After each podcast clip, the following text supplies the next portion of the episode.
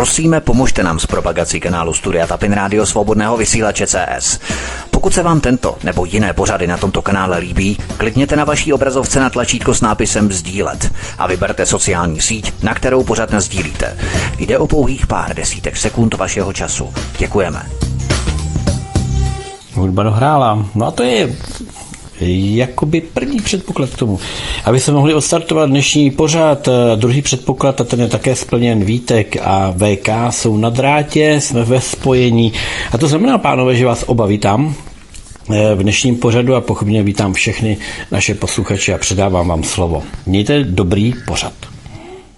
Ahoj Petře, zdravím tě, zdravím zároveň všechny naše posluchače, svobodného vysílače i čtenáře Internetu News od mikrofonu a zdraví Vítek a spolu s námi nás naším večerním vysíláním bude provázet, jak jinak než šéf tohoto zmíněného serveru portálu, alternativního portálu, pan VK. VK, víte, hezký večer, ahoj. No, ahoj Vítku, ahoj Petře, já zdravím všechny naše posluchače, všechny čtenáře, všechny naslouchače, kteří se nám se běhli okolo eh, našich vysílacích zařízení, takže já vás všechny zdravím, eh, pustíme se do hlavních témat, dneska je hlavní téma samozřejmě naprosto jasné, to je dané, že jo, tam, kde pijou a přiťukávají si eh, tím dobrým pitím, že rasijsko je, to je, ty znáš, takže tam, kde mají rasijsko je, to je, tak tam je samozřejmě velká radost.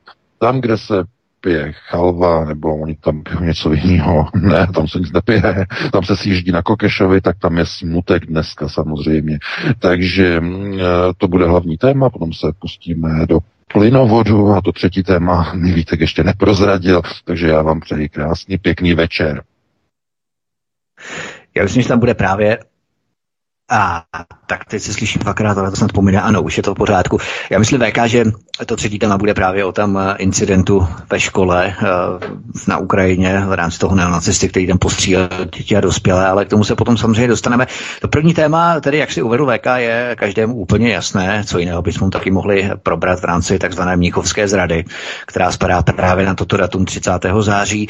Jak by se VK tedy hodnotil ta referenda následné připojení, eh, která proběhla na východě Ukrajiny, jejich výsledky se daly očekávat stálo těch 8 let vraždění a občanské války vůbec za to, když bylo předem jasné, že stejně k tomu dříve či později dojde. Takže to je ten výsledek, který v podstatě měl následovat Krym v tom roce 2014. Nestalo se tak. Po osmi letech došlo vlastně k tomu, k čemu se opravdu schylovalo celých těch osm let.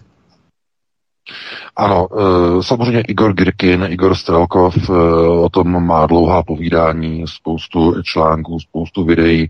On říkal, že to, co mohl snadno, bez námahy, bez velkých obětí na životech i na technice nebo na materiálních ztrátách provést Vladimir Putin eh, v roce 2014 na Ukrajině, nechal 8 let Ukrajinu vyzbrojovat a teď vlastně za to sklízí ty trpké plody v podobě vlastně těch zabitých ruských vojáků a e, těch materiálních ztrát a tak dále, ale e, znovu e, Igor Girkin, jako tedy plukovník Strelkov, je především voják, operativec, který se na to dívá z té vojenské stránky, ale nedívá se na to z té stránky politicko-ekonomické. V roce 2014 Rusko nebylo připraveno čelit velkým sankcím. Rusko potřebovalo čas. Čas na to, aby se mohlo osamostatnit, aby mohlo být nezávislé, aby bylo potravinově nezávislé, což v roce 2014 ještě nebylo, aby nemohlo být vydíráno, aby mohlo vést válku, ale sankce, aby Rusko nepotopili. K tomu potřebovalo Rusko 8 let. To je jenom na vysvětlení těm, na vysvětlení těm lidem, proč Vladimir Putin nemohl zahájit vojenské tažení na Ukrajině v roce 2014. To by byla sebevražda pro Rusko. Takže ne, že Ukrajina potřebovala čas, dámy a pánové, pozor, konceptuálně, teď tady jedeme, Rusko potřebovalo 8 let na to, aby mohlo vést jakékoliv vojenské operace mimo své území. Rusko a ruská armáda, ruská ekonomika. Takže pozor, na toto opravdu velký pozor. Ale abychom se dostali k těm referendům, já o tom píšu v tom posledním článku, jaká byla geneze vlastně celého toho vývoje. Bez 22. února 2014, eh, kdy eh, došlo eh, k puči a k ozbrojenému státnímu převratu v Kijevě, by nikdy žádná válka, žádná speciální operace na Ukrajině nebyla. Ukrajina by nikdy nepřišla o svá území ani na východě Ukrajiny a nepřišla by ani o Krym. Nepřišla by vůbec o nic. Puč, který byl proveden 22. února 2014, je počátkem války na Ukrajině. To není 24. února 2022. Ta válka tam běží od 22. února 2014. A mm, e, jak si možná vzpomínáte, já to v tom článku pro jistotu připomínám, 21. února Viktor Janukovič v televizním vystoupení oznámil, že rezignuje na svoji funkci a ještě než tak učiní, tak vyhlásí předčasné volby a e, že bude souhlasit i se změnou ukrajinské ústavy, která se týkala pravomocí a tak dále, a tak dále, tedy pravomocí parlamentu. A e, ta dohoda byla podepsána e, jako trojstraná dohoda, jako trilaterální dohoda mezi prezidentem Janukovičem, mezi takzvanou opozicí, kterou tvořili národní jakoby eh, vlastenecké organizace na čele s pravým sektorem a e, Evropskou unii zastupovali předáci e, Německa a Francie. E, to znamená, byla to trojstraná dohoda podepsaná 21. února 2014. A to prezašlo potom. Co se stalo potom? No, odpoledne, když byla podepsána tato dohoda, tak večer bylo velké jednání na americkém velvyslanectví v Kijevě. Byli tam zástupci National Endowment for Democracy, NET, kteří organizovali uh, operativní zázemí Majdanu, státního převratu. Byli tam operátoři čtvrtého oddělení speciálních operací ústřední zpravodajské služby CIA a byli tam i zástupci uh, německé BND, tajné služby. A jejich hlavním úkolem, nebo to, že tam byli a seděli tam, měli tam pozvaného, eh, měli tam pozvané předáky pravého sektoru. A řekli jim, že hned druhý den, 22. tu čerstvě podepsanou smlouvu musí vypovědět. Na Ukrajině nesmí být mírové předání moci, nesmí tam být nové volby, na té Ukrajině nesmí dojít k normálnímu demokratickému procesu, eh, k odstoupení prezidenta, vypsání eh, nových voleb a zvolení nových zastupitelských sborů. Ne, na Ukrajině musí dojít ke státnímu převratu a ke zničení všech zřídících struktur. Bylo proto rozhodnuto, že pravý sektor hned druhý den eh, dohodu vypoví, což skutečně udělal, a bude uh, požadovat zatčení prezidenta Ukrajiny, prezidenta Janukoviče, kvůli uh, vymyšleným informacím uh, o tom, že nějaká korupce, nějaké peníze a tak dále. A došlo k útoku na budovu generální prokuratury. Generální prokuratora, nebo požadovali po generálním prokurátorovi, aby vydal zatykač na Viktora Janukoviče. Byl to státní převrat, který tedy eh, měl mít jakousi fazonku eh, stále ještě zákonného postupu, zákonného limitu, jenže ono to nedopadlo. Generální prokuratura byla chráněná armádou a speciálními jednotkami Berkut a začala tam přestřelka.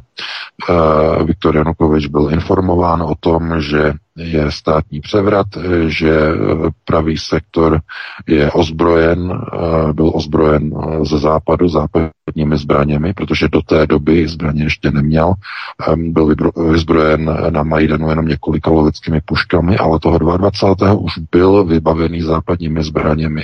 Byly tam zbraně, eh, německé zbraně Heckler a Koch, krátké MP5, to znamená speciální zbraně německých zásahových jednotek, Eh, kdo poskytl pravému sektoru heklery, nikdo do dneška neví, nebylo to vyšetřeno a nikdy ani nebude. Um, uvažuje se, že to bylo právě na té americké ambasádě toho 21. večer, kdy BND předalo zbraně pravému sektoru. No a uh, tak to vlastně vznikl státní převrat na Ukrajině. Uh, všechno bylo samozřejmě monitorováno z Moskvy a ve chvíli, kdy se začalo eh, v budově generální prokuratury střílet, eh, tak byl vydán povel a eh, ruský specnaz evakuoval z kijevského letiště Viktora Janukoviče do exilu do Ruské federace. A toho 22. února tedy se ujala chunta, kijevská chunta moci nad Ukrajinou a od té doby a od té chvíle začala na Ukrajině občanská válka. Tento převrat totiž nikdy neuznali eh, takzvané ruské regiony, kde tedy regiony na východě Ukrajiny, na jihu Ukrajiny a na Krymu, kde je trtivě převažující ruskojazyčné etnikum, etničtí rusové, eh, pro které Viktor Janukovič byl jakýmsi eh, hlavním zastáncem tedy takového toho smíru na té Ukrajině, protože bránil tomu, aby se k moci dostávali různí extrémisté, různé pravé sektory, různé azovy, nedovol, nedovoloval těmto ozbrojeným skupinkám, aby se dostali třeba do ukrajinské armády. Azov se snažil dostat do eh, struktur ukrajinské armády už od roku 2005. Eh, eh, předtím tomu bylo bráněno. Bylo nakonec až za Porošenka k tomu bylo přistoupeno. To znamená, tohleto jenom ukazovalo na to, že ta Ukrajina zkrátka od toho 22 února 2014 eh, se dostala do občanské války. No a výsledkem té války občanské je i válka tedy se zahraniční intervencí a výsledkem je ostržení celkem pěti v této chvíli, již pěti oblastí Ukrajiny od e, tedy Kieva a připojení k Ruské federaci. Kromě Kieva Eh, teď byli vlastně dneska v Moskvě na slavnostním ceremoniálu v sále svatého Jiří v Kremlu eh, přistoupeny a přijati nebo přijaty čtyři nové oblasti do svazku s Ruskou federací, eh, Doněcká, Luhanská, Záporožská a Chersonská oblast. No a od této chvíle de facto se dá říct, že Rusko získalo pozemní spojení z Ruska na Krym, to znamená, už nepotřebuje žádný most, má zajištěné pozemní spojení. Rusko získalo úplně nové moře, Azovské moře dneska je obklopené pouze Ruskem, to znamená, asi dojde možná ke změně na Novoruské moře, se uvažuje o změnách názvu, eh, jak by se mohlo jmenovat. Eh, to znamená, to jsou jakoby postupy eh, toho, kdy krok za krokem de facto Rusko teď postupuje v těch liních a intencích, že když se 8 let nedařilo naplnit Minský protokol, tak zkrátka není politického a diplomatického řešení na té Ukrajině a e, to ruské etnické obyvatelstvo, které tam drtivě a majoritně zastoupeno a kterému bylo bráněno dokonce v používání jejich vlastního mateřského jazyka na základě čtyř ukrajinských zákonů přijatých e, v minulých letech. Jistě víte, to jsou zákony na zákaz používání ruštiny na Ukrajině e, na úřadech, ve školách, ve službách a v obchodním styku a v tisku. Ten tisk tam má pouze jednu nuanci, že může být eh, periodikum, noviny, časopis nebo kniha vydána v ruštině pouze za předpokladu a za podmínky, eh, že ve stejném objemu a ve stejném nákladu je kniha nejprve vydána v ukrajinštině což samozřejmě je likvidační pro vydavatele, kteří vydávají pouze v ruskojazyčných regionech, protože tu ukrajinskou mutaci tam nikdo kupovat nebude, takže to je zákon, který je namířený k likvidaci vydavatelů ruského tisku dámy a pánové. To je jenom na ukázku toho, co se děje na Ukrajině v zemi, kde 53% lidí mluví rusky. Teď pozor, mluvíme o ruštině, nemluvíme teď o suržiku.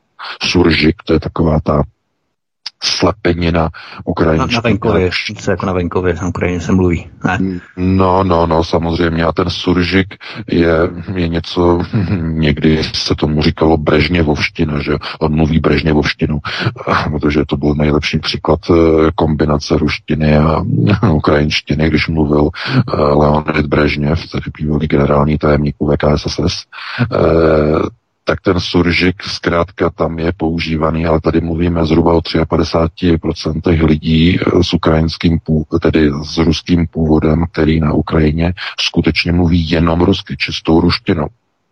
Ten suržik se týká hlavně Ukrajinců. Rusové nemluví suržikem, to jenom Ukrajinci mluví suržikem. To je důležité si uvědomit. No a ti, ti pravověrní Ukrajinci, nebo ti, kteří mluví tou jakoby čistou ukrajinštinou, eh, tak ti jsou pouze na západní Ukrajině na Haliči. Protože to, čemu dneska se říká ukrajinština, to je haličtina. To znamená, eh, je to, je tam cítíte, doslova tam slyšíte ten, eh, ten přízvuk, polský přízvuk. Jo, ukrajinština, ukrajinština, když slyšíte, když se mluví ukrajinsky, tam je naprosto jasně slyšet. Eh, to jsou prostě ty, ty, ty hrkavky, takzvaný chochol, že mluvit chocholem znamená trošku to, to, to chš, že jo, chš, chš, tak to je chochol. Od toho je to odvozeno, když někdy na sociálních sítích se Ukrajincům říká chocholy, tak ona je to trochu jako nadávka, ale je to odvozeno od jazyka. Chochol je to takový to chš, chš, když se mluví v ukrajinštině. No, takže zkrátka dobře, tohle to pouze ukazuje na to, že je-li někde vytvořen proces řízení přímo z ulice, Eh, tak eh, a je to násilný proces. Je to státní převrat, je to puč. Vede to k občanské válce. Občanská válka vede k velké válce, mezinárodní válce a tohle to je důsledek po osmi letech. Problém je v tom, že nikdo z politiků, hm, řekněme mainstreamových dneska na západě, mluvíme o západních politicích, není schopen si tuhle tu chybu přiznat není schopen přiznat, že není možné v zemi, kde 53% lidí mluví rusky a má e, převážně e, ruský etnický původ, není možné zakazovat ruštinu. Není možné provádět genocidní kroky, mezi něž patří právě zákaz jazyka. V zemi, jako je Ukrajina, Není přece možné, aby eh, zakazovali uh, rusky mluvícím etnickým obyvatelům Ukrajiny používat ruštinu na úřadech Ukrajiny. Není možné jim zakazovat mluvit rusky a uh, vyučovat ruštinu v ukrajinských školách. To, to je v rozporu se všemi takzvanými hodnotami Evropské unie. Chápete? A všude jinde, v případě jakékoliv jiné země v Evropě, Evropě by to bylo kritizováno jako, že eh, je to xenofobie a utiskování etnických menšin a kdyby nějaká země, představte si Maďarsko, kdyby zakázalo někomu někde používat nějaký jazyk, něco okamžitě eh, ginekoložka by vyletěla jak, jak z ginekologického křesla, celá rozčepejřená, začala by prostě řvát jak protežený buben o tom, že prostě někde někomu jsou jakoby jeho práva, že občanská národnost ní upírána. Ano, jenže v případě Rusů je dovoleno všechno. V případě Rusů je možné je utlačovat, v případě Rusů je možné je utiskovat, protože když je špatné počasí, může za to Putin. Když padají kroupy, může za to Putin. Putin prý si vyhodil do povětří a do vzduchu svůj vlastní plynovod, který předtím uzavřel, protože nechtěl dodávat plyn, tak pro jistotu se ho ještě vyhodil do vzduchu, chápete? A na západních médiích, vykulených médiích, že to dávají lidem k sežrání, že jako lidi, aby tomu prostě věřili. Ano, mnoho lidí tomu skutečně uvěří, protože tu post vládne v procesech řízení, že tu post znamená, občané přijdou k volbám a volí tupě. Konec konců to jsme viděli při minulých volbách, ta tu post by se dala krájet, ale co je důležité, že Část toho problému je řešena tím, že eh, tyto oblasti na Ukrajině, tedy s převážně ruským etnickým obyvatelstvem, byly připojeny k Rusku. A otázkou teď je, jaký je krok, nebo jaký bude krok Ukrajiny, respektive Spojených států, které rozhodují za Ukrajinu. Ukrajina o ničem vůbec nerozhoduje.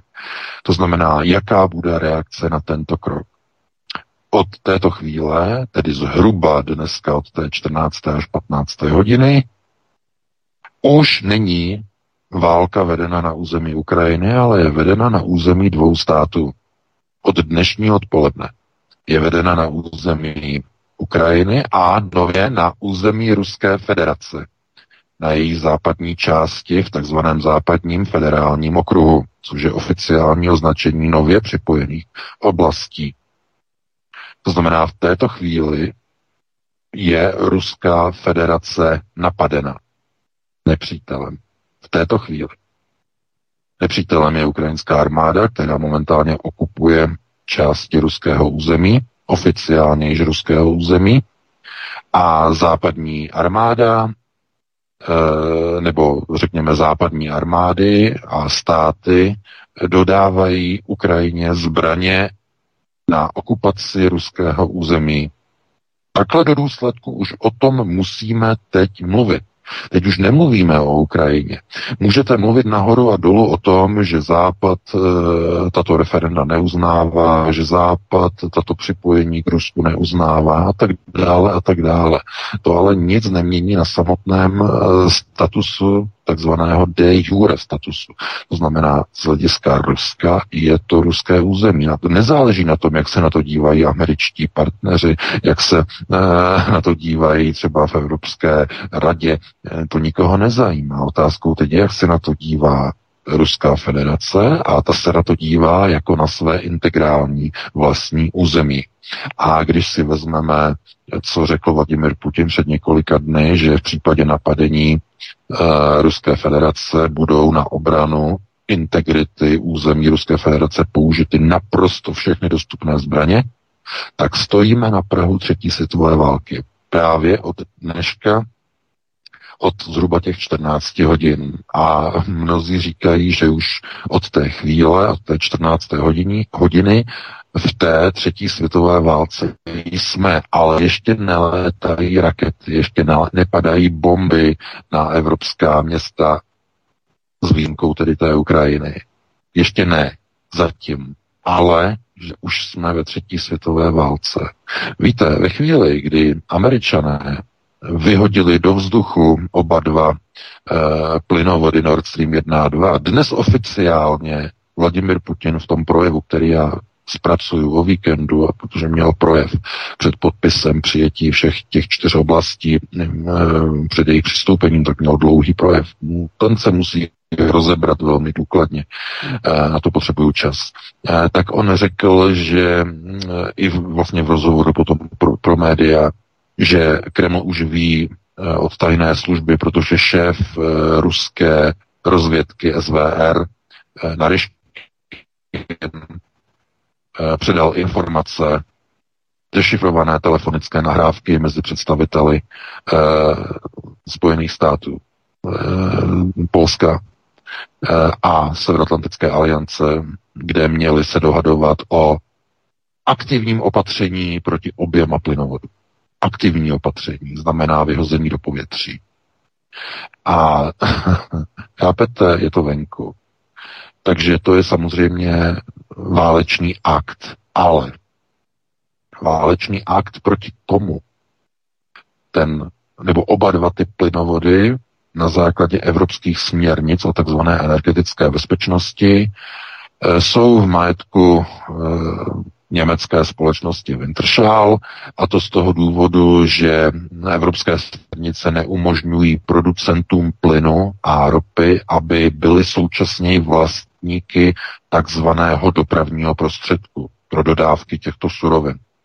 To jsou předpisy Evropské unie, to znamená, když těžíte plyn nebo těžíte ropu, nesmíte být vlastníkem potrubí do Evropské unie. To znamená, musí být tím vlastníkem někdo jiný. No a e, kvůli tomu tedy vlastníkem Nord Streamu obou dvou není e, organizace Nord Stream, tedy švýcarská Nord Stream AG, ale je to právě Wintershall. E, no, z tohoto důvodu. Takže znovu, de jure i de facto ty plynovody patří Německu, německé firmě. No takže to není útok proti Rusku. Chápete? Útok proti Německu. Tady proti naší německé ekonomice. To je jasný útok. No a co s tím udělá Scholz? A co s tím uh, udělá německá vláda? Plně prd s tím udělá. Vůbec nic s tím neudělá. Nemůže. Není dovoleno. Uh, otázkou teď je samozřejmě, z jakého důvodu stále z těch poškozených potrubí uniká pod silným tlakem plyn. Vypadá to, jako kdyby Rusové opravdu do těch poškozených eh, plynovodů znovu a znovu a pořád a pořád a pořád pumpovali plyn. Je to naprosto nevysvětlitelné. Nikdo to neumí vysvětlit.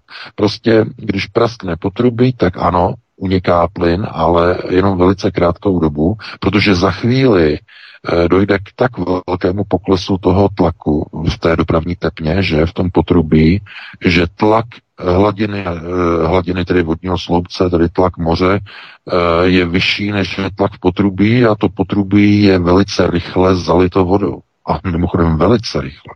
To znamená, aby nebylo zalito, musí být v tom potrubí obrovský provozní tlak. No a aby tam byl, tak to znamená, že i po, potom nebo během toho porušeného potrubí tam stále musí Rusové pumpovat spoustu a spoustu plynu. No prostě a, a přitom Rusové říkají, že nic nepumpujou. Takže kdo to tam pumpuje? to pán tam pumpuje ten plyn. Chápete?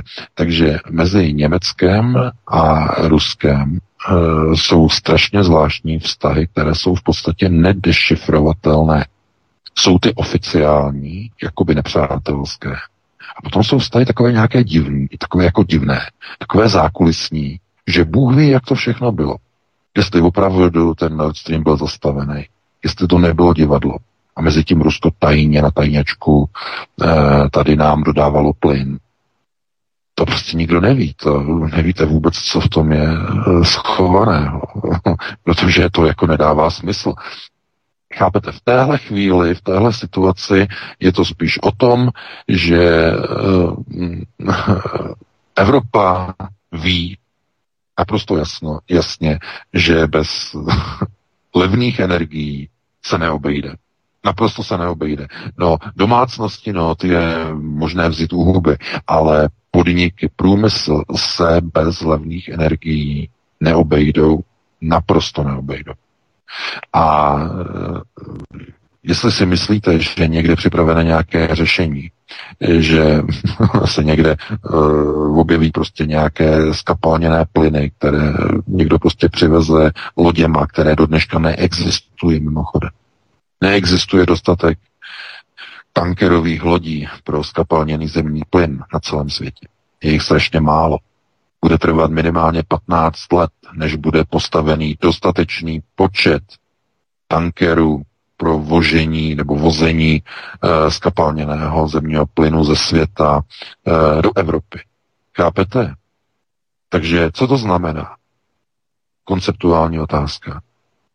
Je tady, mluvíme tady o snaze nahradit levný ruský plyn jiným levným dostupným plynem a e, ruskou levnou ropu jinou dostupnou levnou e, ropou? Je někde takový tlak veden? Ne, není, dámy a pánové. Naopak. Evropská unie a globalisté chtějí tuhletu situaci využít k urychlení agendy 2030. K urychlení odchodu od všech typů fosilních paliv. A to, že to bude bolet, že budou lidi mrznout, to je nezajímá protože jsou to bestie. Ti globalisté se nedívají na lidi jako na, že musíme se ptát lidí, jak se na to budou dívat. Ne. Oni se dívají na to, to, co se jim líbilo. To znamená vyhlazování lidí, že jako dělal Pol Pot v Kambodži, který vyhladil přes milion lidí. Takže oni jsou, je to přitahuje, to znamená, oni jedou proces za snížením populace na této planetě. No a jak oni to chtějí udělat? No, mnoha, mnoha procesy. To znamená, kdo tedy bude uh, chtít jakoby přežít ten nový společenský řád, ten nový společenský systém, tak se bude muset přizpůsobit těm novým podmínkám nebude mít teplo, nebude mít elektřinu, když ji potřebuje, e, bude jí mít jenom nedostatek, bude mít příděly a tak dále, a tak dále. Bude na tom režimu naprosto závislý. To znamená, e, nebude to řízeno volným trhem, jak bylo ještě do teďka a do nedávna, ale bude to řízeno úředníky, všemocnými úředníky, kteří budou v podstatě koordinováni takzvaným korporátem a hlavní, hlavním vrcholem korporátu, globálního korporátu, je samozřejmě komise 300. Její šéfka právě zemřela, že? Natáhla bačkůrky a bye bye. No, po ní nastoupil její syn, že? Prince Charles, který je teď Karlem třetím. No, takže pokud se na to díváte z toho pohledu, jako my si jdeme zvolit nějaké politiky a ti politici za nás vyřeší problém, ne, nevyřeší problém. Jejich úkolem není řešit vaše problémy, jejich úkolem je plnit zadání komise 300. Zcela plnit zadání. To znamená naplňování agendy 2030. E, možná jste slyšeli o e, nové směrnici, nové direktivě Evropské komise, se jmenuje RED 3. RED 3. To znamená rudá 3, nebo červená 3. Co to je? No to je akční plán Evropské komise RED 1, 2, 3 na snižování emisí. Všeho možného. Hlavně tedy uhlíku a dusíku. A ta trojka, to je ta nová směrnice, která je teprve v přípravě, by měla dát na seznam nežádoucích energetických vstupů to znamená, kromě ropy a zemního plynu jako, jako fuj fuj, jako nežádoucího fosilního paliva, dokonce i biomasu, dámy a pánové. No jo, tak znovu to tady máme, že jo, biomasa, e, že e, že obývala politička, že strany zelených, kačka jau jau, jak ona se jmenovala Vítku? Uh, Žák, Kateřina Žák od Bulcíka, od Martina. Ano, přesně tak, přesně tak, Kateřina Žák, to je přesně ona, jak nevěděla, co je to biomasa. No tak samozřejmě biomasa, uh, biomass, mass je hmota, bio je biologická. To znamená, uh, jednak to může být třeba tráva, že jo, která vyroste, dáte jí schnít, vzniká metan, že jo, a z toho metanu, tedy ten vzniklý metan je biomasa. Ale tou nejznámější biomasou dřevo. No a právě v té nové připravované směrnici RED 3 by dřevo mělo být zakázáno, dámy a pánové. Topení dřevem by mělo být utlumováno podle nové směrnice. V tom chystám článek. První s tím přišly rakouský noviny tenhle týden. No, strašný. Takže lidi nebudou mít čím topit, že plyn nebude, elektřina drahá, tohle to nic. Takže lidi si řeknou dřevo. A podívejte se, ty svině s odpuštěním, ty globalistické bestie chtějí, aby, aby lidé nemohli topit ani dřevem. No protože logicky ze dřeva se generuje oxid uhličitý a když to dřevo ještě není vyschlý, tak z něho vylízá i oxid uhelnatý, prudce jedovatý že? Takže, e, že to je fuj fuj, že to je EE a v té směrnici chtějí snížit o 40% spotřebu dřeva v Evropské unii do roku 2030. O 40% snížit, no to je skoro, skoro odvočka, že skoro polovina. Jak to chtějí udělat? To se směrnice má, vyhláška má, zase jako eh, bonzbanda, bonzbandy, to víte, co to je bonzbanda, no to jsou skupinky, vždycky město, obec, že jo, zaplatí dva lidi, tři lidi a budou chodit a budou se dívat, že jo, kdo, kopí, kdo topí, že jo, z komína, kde kouř, že jo, zabuší, že jo, na dveře. Jdeme se vám podívat, čím topíte, co tam máte, že jo, co tam topíte. No on tam bude mít hromádku dřeva a řekne, no tak máte pokutu 100 tisíc korun, vy nám tady zamořujete vzduch, Chápete? Takže plyn drahý, elektřina drahá, nebude se smět uh, topit prostě dřevem. Tohle to, chápete? A když slunce nesvítí, tak ty fotovoltaiky moc nefungují. Když vítr nefouká, větrníky se netočí, hm, plyn drahej, protože nebude z Ruska, ropa drahá, protože nebude z Ruska, uh, dřevo zakážou, No a uhlí. Co bude s uhlím? No tak uhlí jako, eh, že bude dovoleno z něho vyrábět elektřinu, ale nebude dovoleno s ním topit, abyste měli teplo v domečku. Takhle oni to chtějí udělat.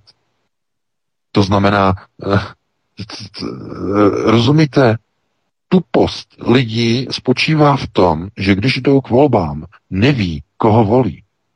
Neví, jaké mají hodnoty. Jaké vyznávají hodnoty ti politici.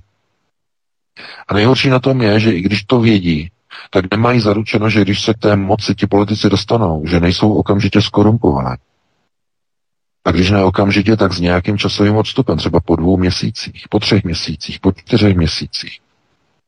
Hele, zvedni ruku pro novou směrnici. Hele, zvedni ruku pro nový zákon, který lidem zakáže topit dřevem eh, v daných hodinách. Od do, tam a tam na těch místech. No a ten člověk, když je skorumpovaný, že jo, tak prostě do toho zvedne ruku. I potom si kontrolujete ty hlasy, jak hlasují ti takzvaní vlastenci. A to byste se pozvraceli, byste museli mít igelitový sáček. Neustále v obrovskou zásobu igelitových sáčků zvracet.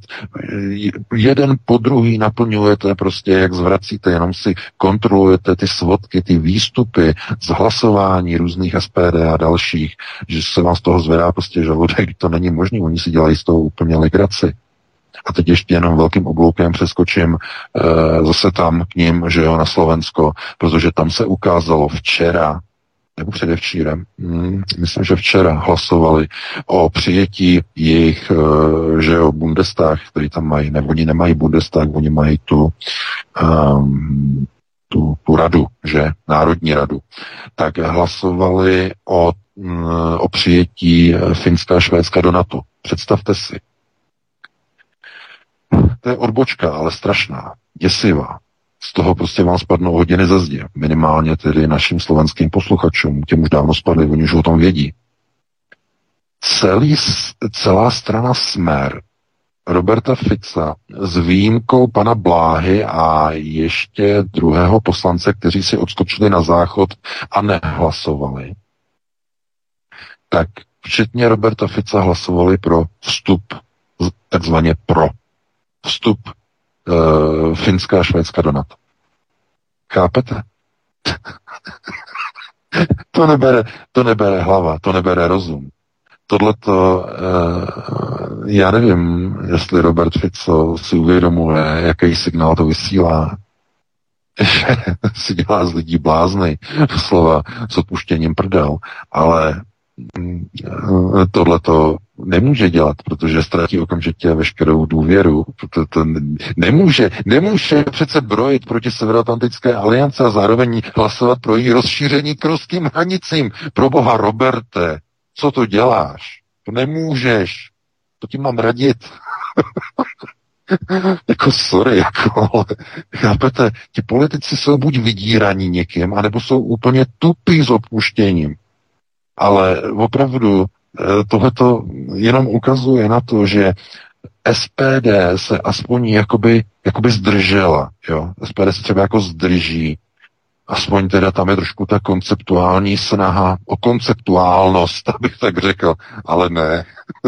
Smer hlasuje pro. A to je prostě, to je k popukání. Kdyby to nebylo tragické a nebylo to k pláči, dámy a pánové. Takže u nich na Slovensku velký špatný. Tohle to není normální. Minimálně velký špatný pro alternativu. A e, já se tedy zase z toho oblouku vrátím zpátky, e, Vítku, protože máme 2034, musíme to e, tady to první téma jakoby ukočírovat a aby se nám moc e, nerozlítlo jako takový to macatý rozčepejřený chucpe a musíme se vrátit zpátky k dalšímu tématu, takže já ti předávám slovo.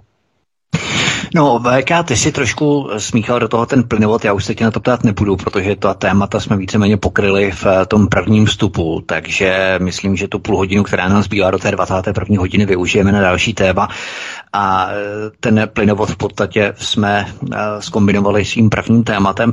Já se tě zeptám na téma kolem toho, jak by shodnotil tragický incident, který proběhl na ukrajinské škole, ve které neonacistický útočník postřílel děti i dospělé. Svědčí tohle o vymývání mozku mladé generaci nacistickou politikou na Ukrajině, protože podobná střílení můžeme vidět poměrně často i v amerických školách nebo na, na amerických školách. Takže ale tohle mělo úplně jiné, řekněme, konotace nebo jiné, jiné okolnosti. Takhle. Ruská neonacistická scéna je velice, je velice aktivní. Jo? V Rusku eh, samozřejmě, že tam se to snaží jako FSB mít všechno pod kontrolou, že jo, to všechno potírat, že jo, ty buníky prostě rozpouštět a tak dále, ale eh, v Rusku je pátá kolona, velice silná, Eh, pro západní a eh, právě v té koloně eh, je silná neonacistická základna. A teď je otázka, jestli tenhle ten útočník na té škole v tom Ižovsku, jestli pracoval tedy jenom čistě s tou nenávistí směrem t, jako k něčemu, protože vyšetřovatelé ještě neřekli, jaký byl hlavní tedy motiv, dosud se to neobjevilo. Eh, jaký byl, že by nechal nějaký manifest nebo něco podobného, no, kde bychom se to dozvěděli. Ale eh, to, že měl popsané na, jako na, na zásobníky eh, s nábojem a nápisem nenávist, jo, tam měl napsáno nenávist, nenávist, tak nenávist k čemu? Nenávist ke škole, Údajně mu bylo něco lehce přes 30 let. To znamená, mm, z té základní školy, na které útočil, už bylo minimálně 15 let pryč. Což je zvláštní. Což je strašně zvláštní. Tam po 15 letech se jít pomstit někam na nějakou školu, to nedává smysl. Takže čeho se týkala ta nenávist? E, bylo to kvůli něčemu, co třeba ta škola, čeho se účastnila, nebo třeba měla nějakou akci, tam školáci třeba podporovali třeba ruskou operaci na Ukrajině, nebo měli nějakou besídku, kde podporovali Vladimira Putina, nebo e, ředitel školy je nějak politicky třeba aktivní někde v politické straně, třeba jednotné Rusko. To nikdo zatím neřekl, jaký byl vlastně motiv eh, toho střelce, protože to je něco neuvěřitelného. Ale operuje se mezi ruskými novináři s, s variantou, že byl napojený na ukrajinskou neonacistickou scénu, na pravý sektor a na Azov. Že byl napojený. A že hm, to nebyla nějaká nenávist eh, motivovaná z jeho podnětu, ale on dostal za úkol provést na území Ruska v dané škole teroristický čin proti Rusku jako takové. To znamená, to je e, taková ta asi jako možnost, která je poměrně, poměrně jako reálná, ale je tam ještě jedna možnost. A o té se moc nemluví, nemluví se mezi ní, nebo o ní ani mezi eh, novináři v Rusku, ani vlastně na západě.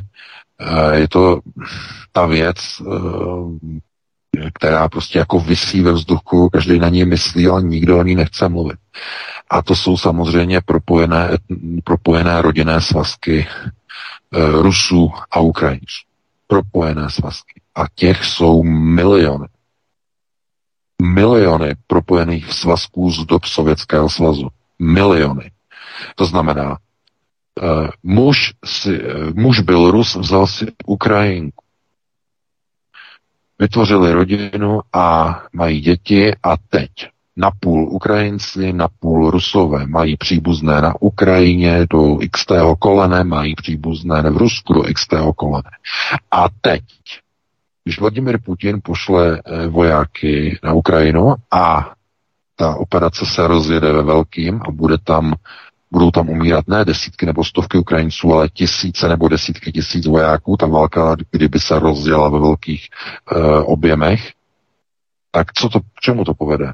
No, povede to z největší pravděpodobností k velkým nepokojům uvnitř Ruska, protože příliš mnoha Rusům by začaly na Ukrajině umírat ukrajinští příbuzní, že jo, různí tchánové, různí švagrové, různí bratranci, že jo, propojení do x kolené a zase jako by se, by se jako říkali, jak je to možné, že jo, eh, aby nám eh, naše ruská armáda na Ukrajině zabíjela naše vlastní ukrajinské příbuzné.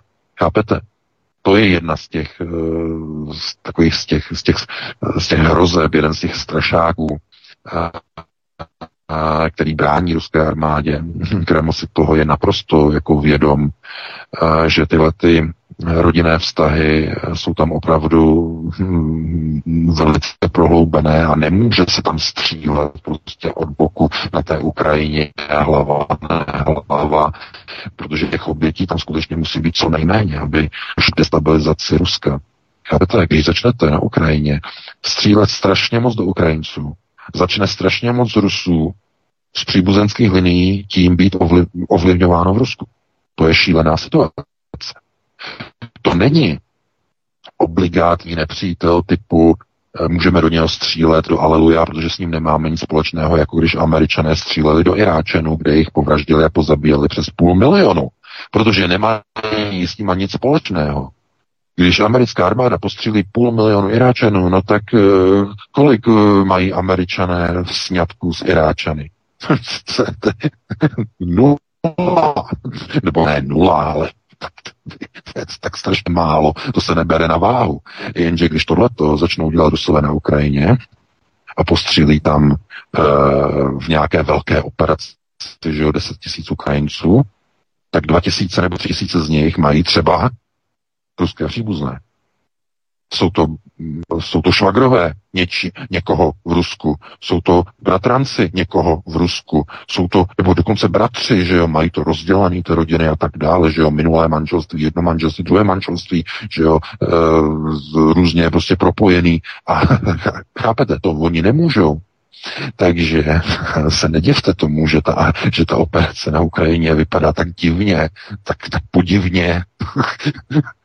válka, neválka, operace, neoperace, eh, protože tam zkrátka se nedá střílet způsobem, jako stříleli američané v Iráku nebo, nebo všech dalších válkách, které vedly. To je ten hlavní důvod, to znamená příbuzenské vztahy, příbuzenské svazky. To je ten hlavní důvod. A je velmi pravděpodobné, velmi možné, že tenhle ten útočník uh, přišel na Ukrajině o nějakého příbuzného o někoho a je ticho po pěšině. Od té akce, to bylo před nějakými čtyřmi dny, hm, to bylo, od té doby ticho po pěšině. Zmizelo to téma z ruských médií, všude ticho po pěšině. To znamená, proč jsem mstil? Uh, msta za co? Za ztrátu někoho blízkého na Ukrajině. Chápete? Takže na to je třeba opravdu myslet. To je velmi reálná, reálná možnost. E, takže takhle bych to e, uzavřel tady tu téma, protože to bylo velice krátké, velice jasné, že jo, tady nejsou třeba žádné přesahy a pustíme se do dalšího tématu. Vítku, dneska nám to odsejpá. Dneska to bude rychle hotový. No, já jsem tady zaznamenal nějaké drobné výpadky, VK, slyšíme se úplně v pořádku, všechno funguje. No, já to já nevím, já mluvím, pořád mluvím, že jo, jestli mě někdo pořád. slyší, to, to se uvidí, že? Eh, já doufám, že to nepůjde do vysílání, jsem tady jenom já, ale snad to, eh, to půjde v pohodě. No, uh, Přece jenom máme, máme tři čtvrtě na devět. Já bych se možná ještě bleskově vrátil, protože jsme to minulý pátek neměli šanci probrat. I dnes vlastně probíhá druhé kolo voleb. Jak bys hodnotil volební účast, a nejen volební účast 45%, protože lidé už eh, samozřejmě začínají poznávat, že volení jedné nebo druhé strany mince eh, v rámci toho systému nic nevyřeší a žádnou změnu nepřinese. Eh, I v kontextu těch demonstrací, které proběhly, ať se jednalo o 3.9. nebo 28.9., tak i v rámci druhého kola senátních voleb, které probíhají právě teď. Jak bys hodnotil ty volby ve směru tedy k tomu, že se ten systém kymácí pouze na jednu nebo na druhou stranu? Dříve jsme tady měli ODS a ČSSD, takové ty tradiční strany levo-pravo plus nějaké ty hybridy mezi tím. Eh, dnes eh, tady máme ano, Andreje Babiše, anebo právě tu pěti demolici, takže ty systémové váhy se vychylují na jednu nebo na druhou stranu, v podstatě pořád to stejné, tak máš k tomu nějaký komentář, jak bys hodnotil třeba i ty komunální no. volby, anebo jeden senát?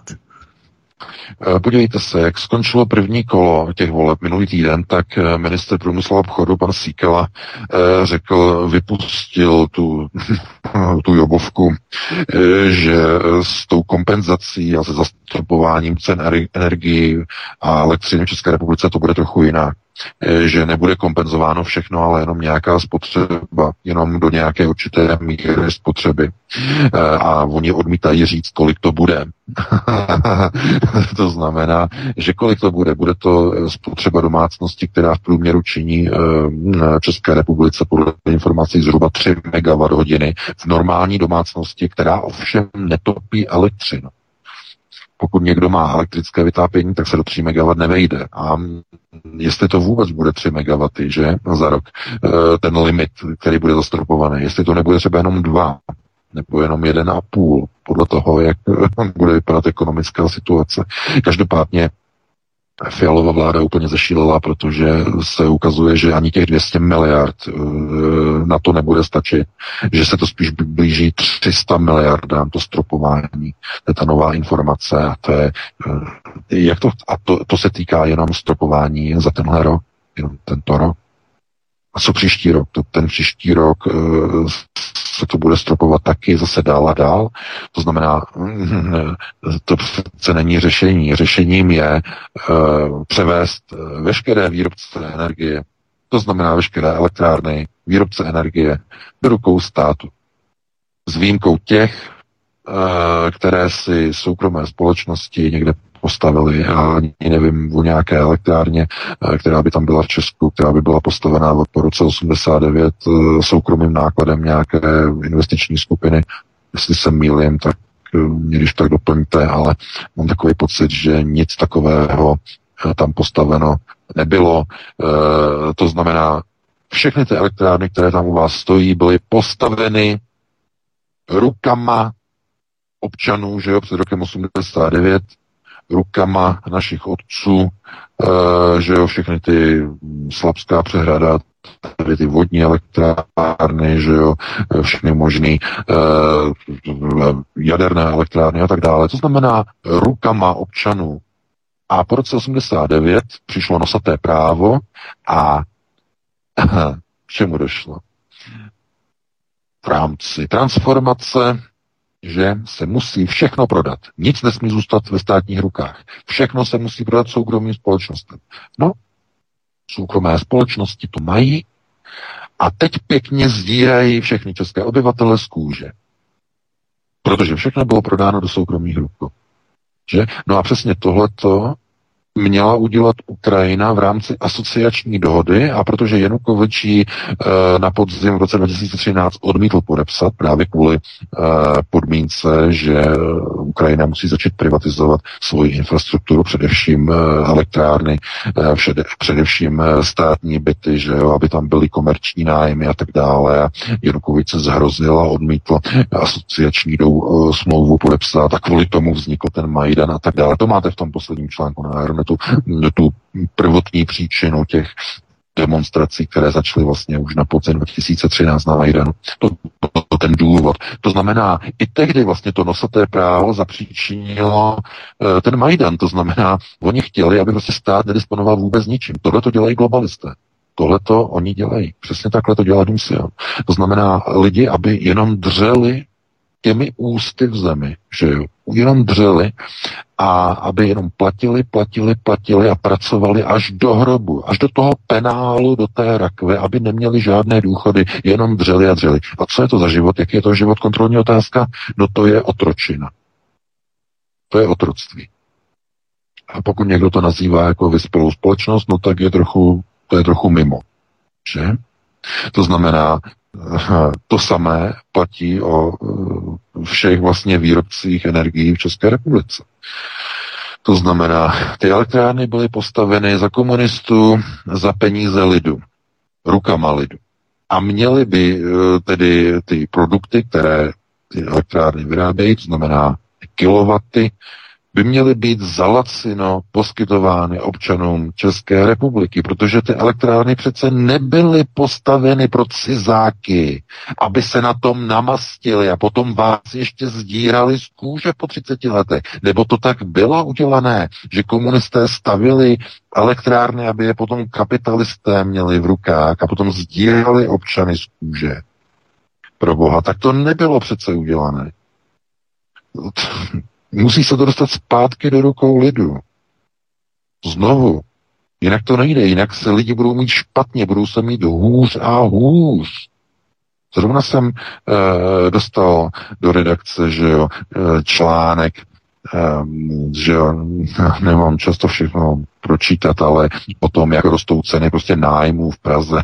tak samozřejmě, když celou Prahu nemovitosti mají izraelské e, realitky, všechno je prodaný dopředu, ještě ani nebylo kopnuto do země a už je to všechno prodaný, všechno e, investičním fondům z Izraele, no tak samozřejmě, na kdo to tam kontroluje v Praze? No, no že jo, Praha sobě, nebo žít Praha, jak se to jmenuje, e, ti, ti co tam mají teď pod kontrolou, e, ti kam kamarádi eh, s, se sudeckýma Němcema, eh, s Vitikobudem. Eh, Praha sobě, Jan Čížek. Praha, ano, Praha, no, Praha, se Praha no. sobě, ano, přesně tak, mají pod kontrolou. Chápete, nic s tím neudělají. Berlín, všechny tyhle ty spekulace, aspoň teda radnice berlínská zakázala Airbnb, jak se to jmenuje, Airbnb, nebo jak se to jmenuje, no, takové to pronajímání. Jo, těch... Airbnb, no, byty uh, sdílený. No, takže, takže to zakázali, uh, že udělali regulaci cenovou, no, aby, no, chápete, tak třeba tak berlínská radnice to udělá, pražská radnice, ta to má v paži,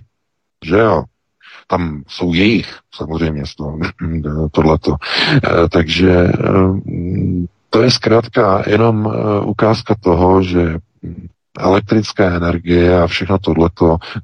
Plyn si Česká republika nenatěží, že jo? tak ten musí získávat samozřejmě od Ruska, eh, když eh, jsou u moci normální politici. Když tam máte politiky, které tam máte, no tak od Ruska zalacino to nebude, budou, bude to plyn, eh, který bude někde z druhé strany světa, přivezený a nemáte ani jistotu, že to zase nebude ruské, jenom přeceněný a přenálepkovaný, ale za strašné peníze, a nebo ho nebude dostatek a nebudete ho mít vůbec. Takže hm, to je podle toho, že jo. A kdo to rozhoduje? No politici. A lidi, eh, když jsou v takovéhle situaci, měli být k volbám a volit někoho, kdo znovu dohodne ty plynové levné ruské kontrakty. A když jsou volby, jak to dopadne? Jak to dopadne? Kontrolní otázka.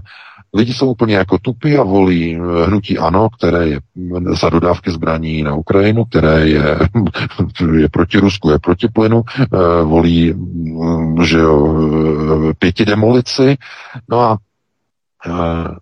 pár, mm, že jo, část volí SPD, která se jako teda tváří, jako že je teda jako někde rozkročená strašně široko, že jo, mezi alternativou a mezi těžkým tvrdým mainstreamem, to podle toho, jestli se hlasuje v něčem, co je důležité nebo nedůležité, že když je to důležité, tak eh, že jo, ruka letí vzhůru na podporu Izraele nebo eh, na podporu komise proti hybridním hrozbám, proti alternativy a když eh, je to nedůležité, tak prostě oni tam hlasují jako proti. Jako Nechápete? No, to by bylo zase na jinou diskuzi. Nebudeme, nebudeme eh, vrtat, že jo, do, po volbách, že jo, do politických subjektů, které vůbec nic neřeší, že jo. To, co nám řeší situaci, tak to, byly, to byla demonstrace, velká demonstrace, že jo, já bych pozdravil Láďu Vrábela, e, touto cestou se jim to moc povedlo, měli zase e, velkou demonstraci, no, byla trošku menší, bylo to méně lidí e, a bylo to méně než 100 tisíc tentokrát, ale pořád to podle Voka to mohlo být takových 50 tisíc, to mohlo být. A e, já tam připravuju tak ještě jeden článek tak s, jedním, s jedním vystoupením, které mě zaujalo, ale e, znovu tam, ano, tam zaznívaly správné názory při těch vystoupeních, e, velmi zásadní, ale mě zděsila reakce některých sfašizovaných médií, které začaly označovat ty lidi, těch 50 tisíc lidí, co tam bylo, a i, ty, i těch minulých 100 tisíc, co byly toho 3. září, za nějaké fašisty nebo za nějaké uh, proruské já nevím, pro ruské agenty nebo co, jako eh, to je fašizace, eh, jako třeba ten, ten pán, co píše na tom serveru, že jak se to jmenuje, takový ten, ten protibabišovský, ten, ten Iber server, Forum 24, že jo. Tam ten jeden redaktor tam píše prostě tak nenávistné příspěvky proti občanům, kteří prostě mají strach, že nezaplatí faktury za elektřinu a za plyn. On tam o nich píše, že, že jsou to nějací ruští agenti nebo co takové. Jsem dostal odkaz na nějakého jeho, takže, že by se měli dělat nějaké seznamy a stotožňovat ty lidi, kdo tam chodí, těch 50 tisíc, je stotožnit. Chápete? E, to je, to už považuji za nebezpečné. To je fašizace ve společnosti, protože už se ukazuje, že oni už nechtějí těm lidem dovolit ani právo na schromažďování, ani na právo vyjádření nějakého nějakého odporu a obav, že bez toho ruského plynu to zkrátka ty rodiny nedají. To neutáhnou, chápete? To nejsou, jestli nás poslouchá pan šofer, bych mu chtěl říct, že to jsou lidé, kteří můžou mít celé Rusko doslova někde upr. Jo, doslova, že jim úplně jedno, co někde nějaký Putin. Eh, oni tam jdou na to náměstí, protože oni se fakt bojí, že nezaplatí ten plyn, nezaplatí tu elektřinu, chápete? Z toho oni mají ten strach, protože eh, ta vláda, která je nedůvěryhodná, fialová vláda je nedůvěryhodná, ta neví, co dělá, naprosto neví, co dělá nekoncepční rozhodnutí, nebudí důvěru. Podíváte se jenom na Fialu, který, to je, to je tragédie, to radši za, za, za, zabalit Fialu do povianu a pohoupat ho v kočárku a člověk má pocit, že udělá líp, než když ho pustíte někde, ne, někde, někde k mikrofonu. E, důležité je, že když ta vláda není schopná těm lidem dát nějakou budoucnost, nějakou vizi, že něco se dá zvládnout, no tak ti lidé vylezou na náměstí a je jich tam 150 tisíc, nebo je jich tam 50 tisíc, nebo je jich je tam nějak jinak, ale zkrátka nebudou mít tu jistotu a vylezou na to náměstí, protože ví, že ta vláda to dělá špatně.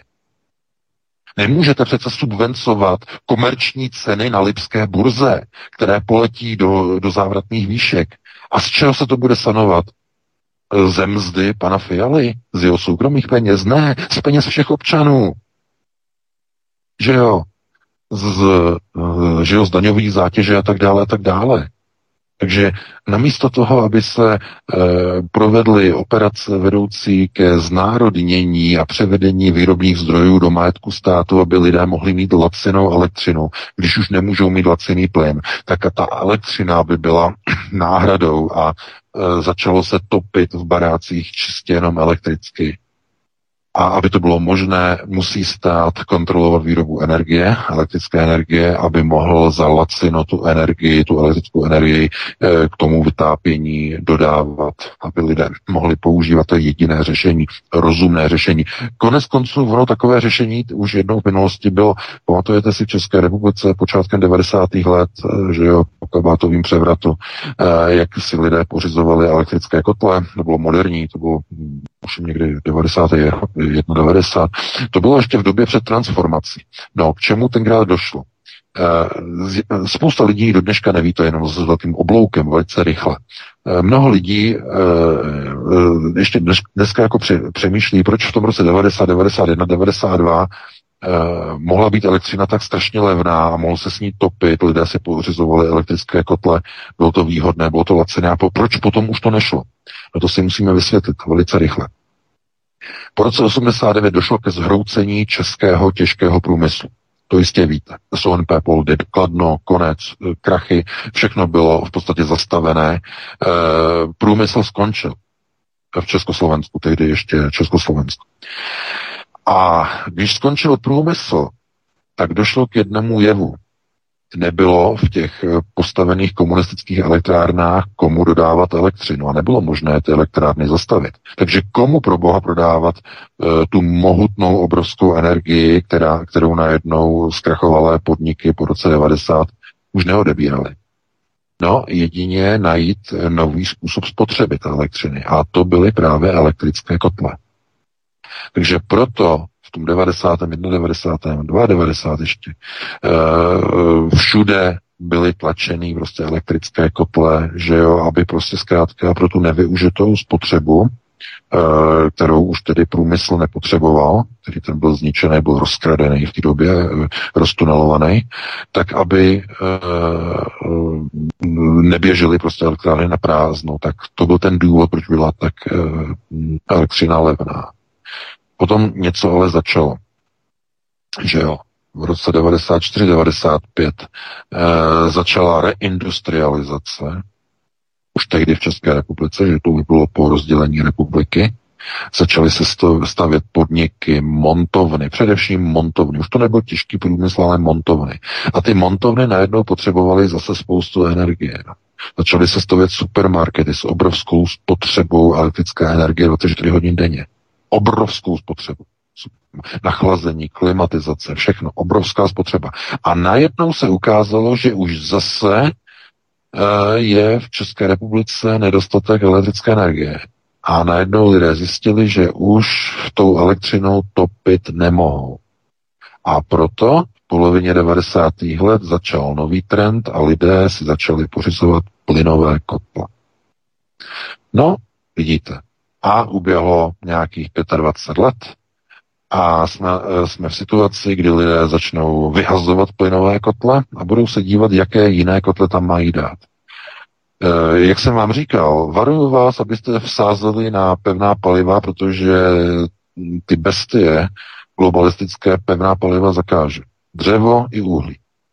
Takže co, čím budete topit? No, vypadá to, že když uh, lidé nezmrznou, tak oni připraví nějaké, nějaké balíčky a bude se znovu topit elektřinou jako počátkem těch 90. let v nějaké podobě. Ale zatím je to ve hvězdách, zatím není jasné, co oni vlastně budou vůbec vymýšlet, jestli mm, opravdu nech, nechtějí z lidí, z lidí dělat nějaké ledňáčky, prostě, že se nebude to prostě topit vůbec, protože jsem slyšel uh, teď uh, jednoho z těch zdravotních poradců, který uh, plácal takové věci, jakože v podstatě, že by se nemuselo celoročně topit vůbec, jo, že prostě, uh, že by se topilo asi jenom jeden měsíc v roce a podobně. To jsou prostě, jsou magoři, to jsou idioti, kteří prostě jsou někde v nějakých prostě výzkumných labech, uh, jsou v nějaké sociální uh, bublině a potom s tím prostě lezou na ARD a prostě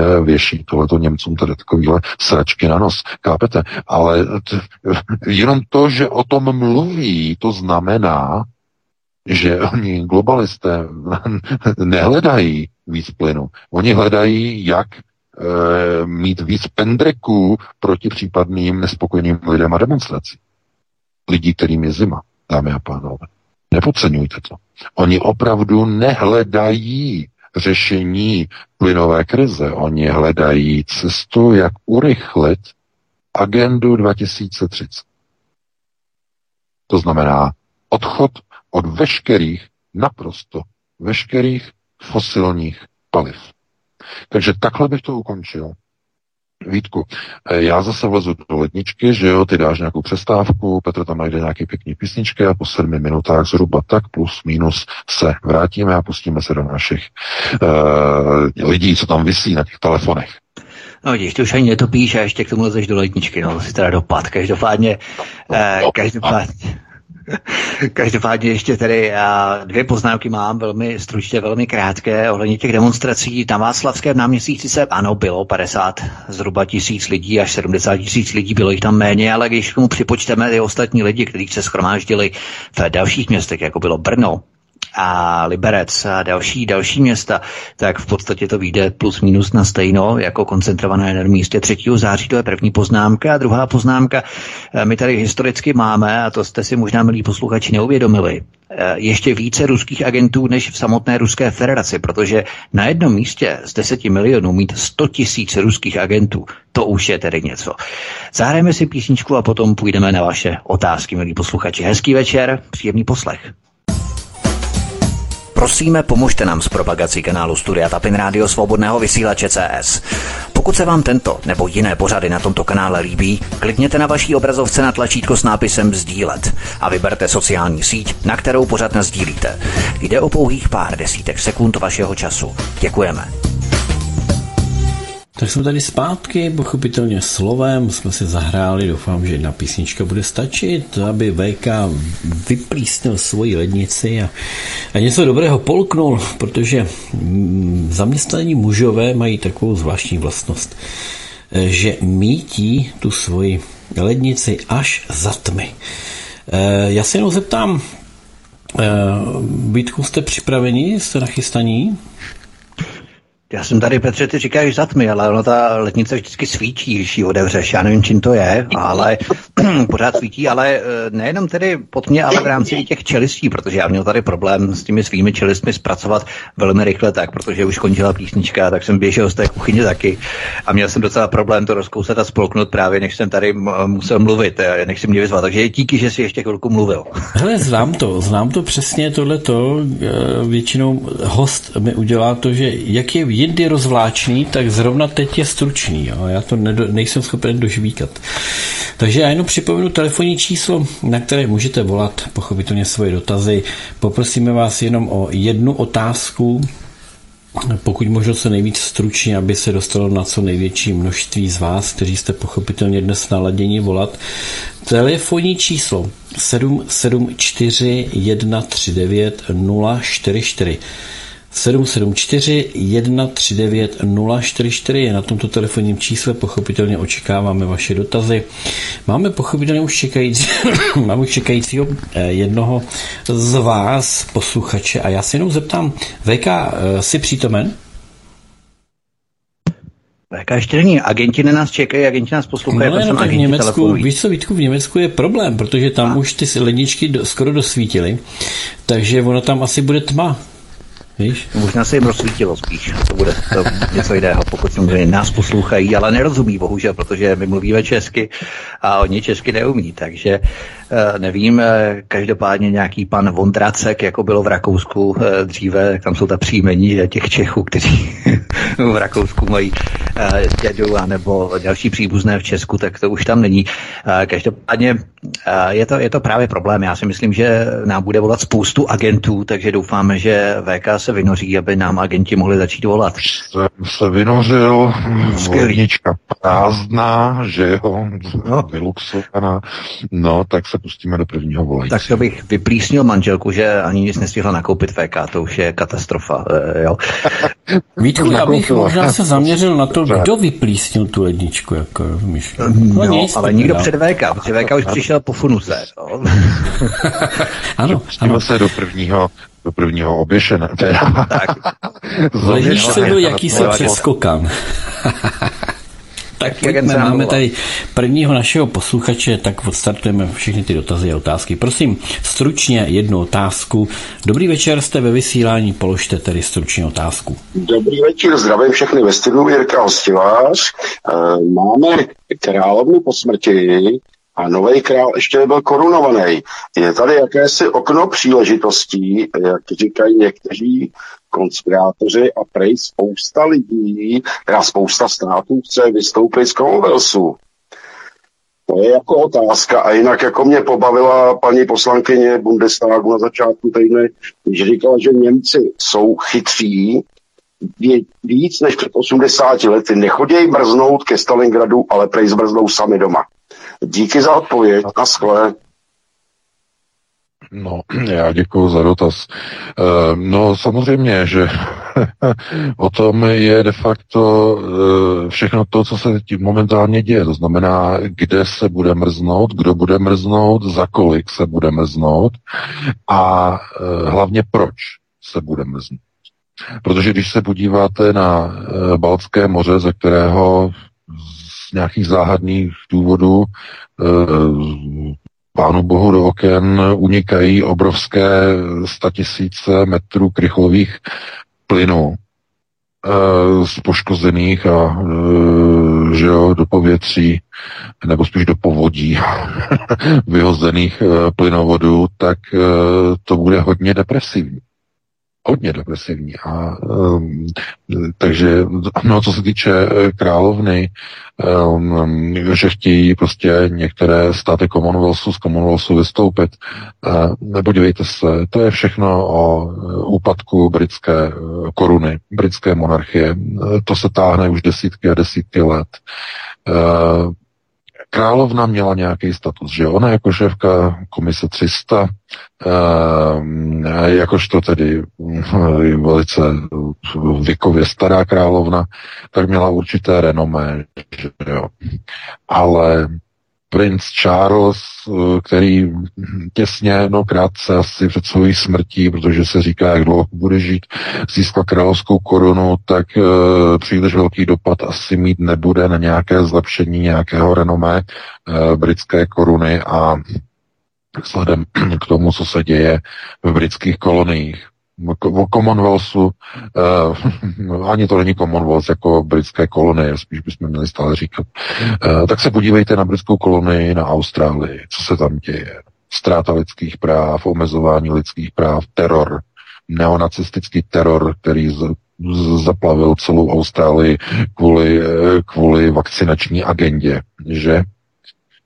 No a podívejte se, jak to vypadá na Novém Zélandu, že jo, s tou jejich Jacintou, nebo jak ona se jmenuje, že jo, ta jejich premiérka, nevím, tam, prostě tam zase probíhají zase ty samé uh, procesy, uh, jako, jako všude prostě jinde.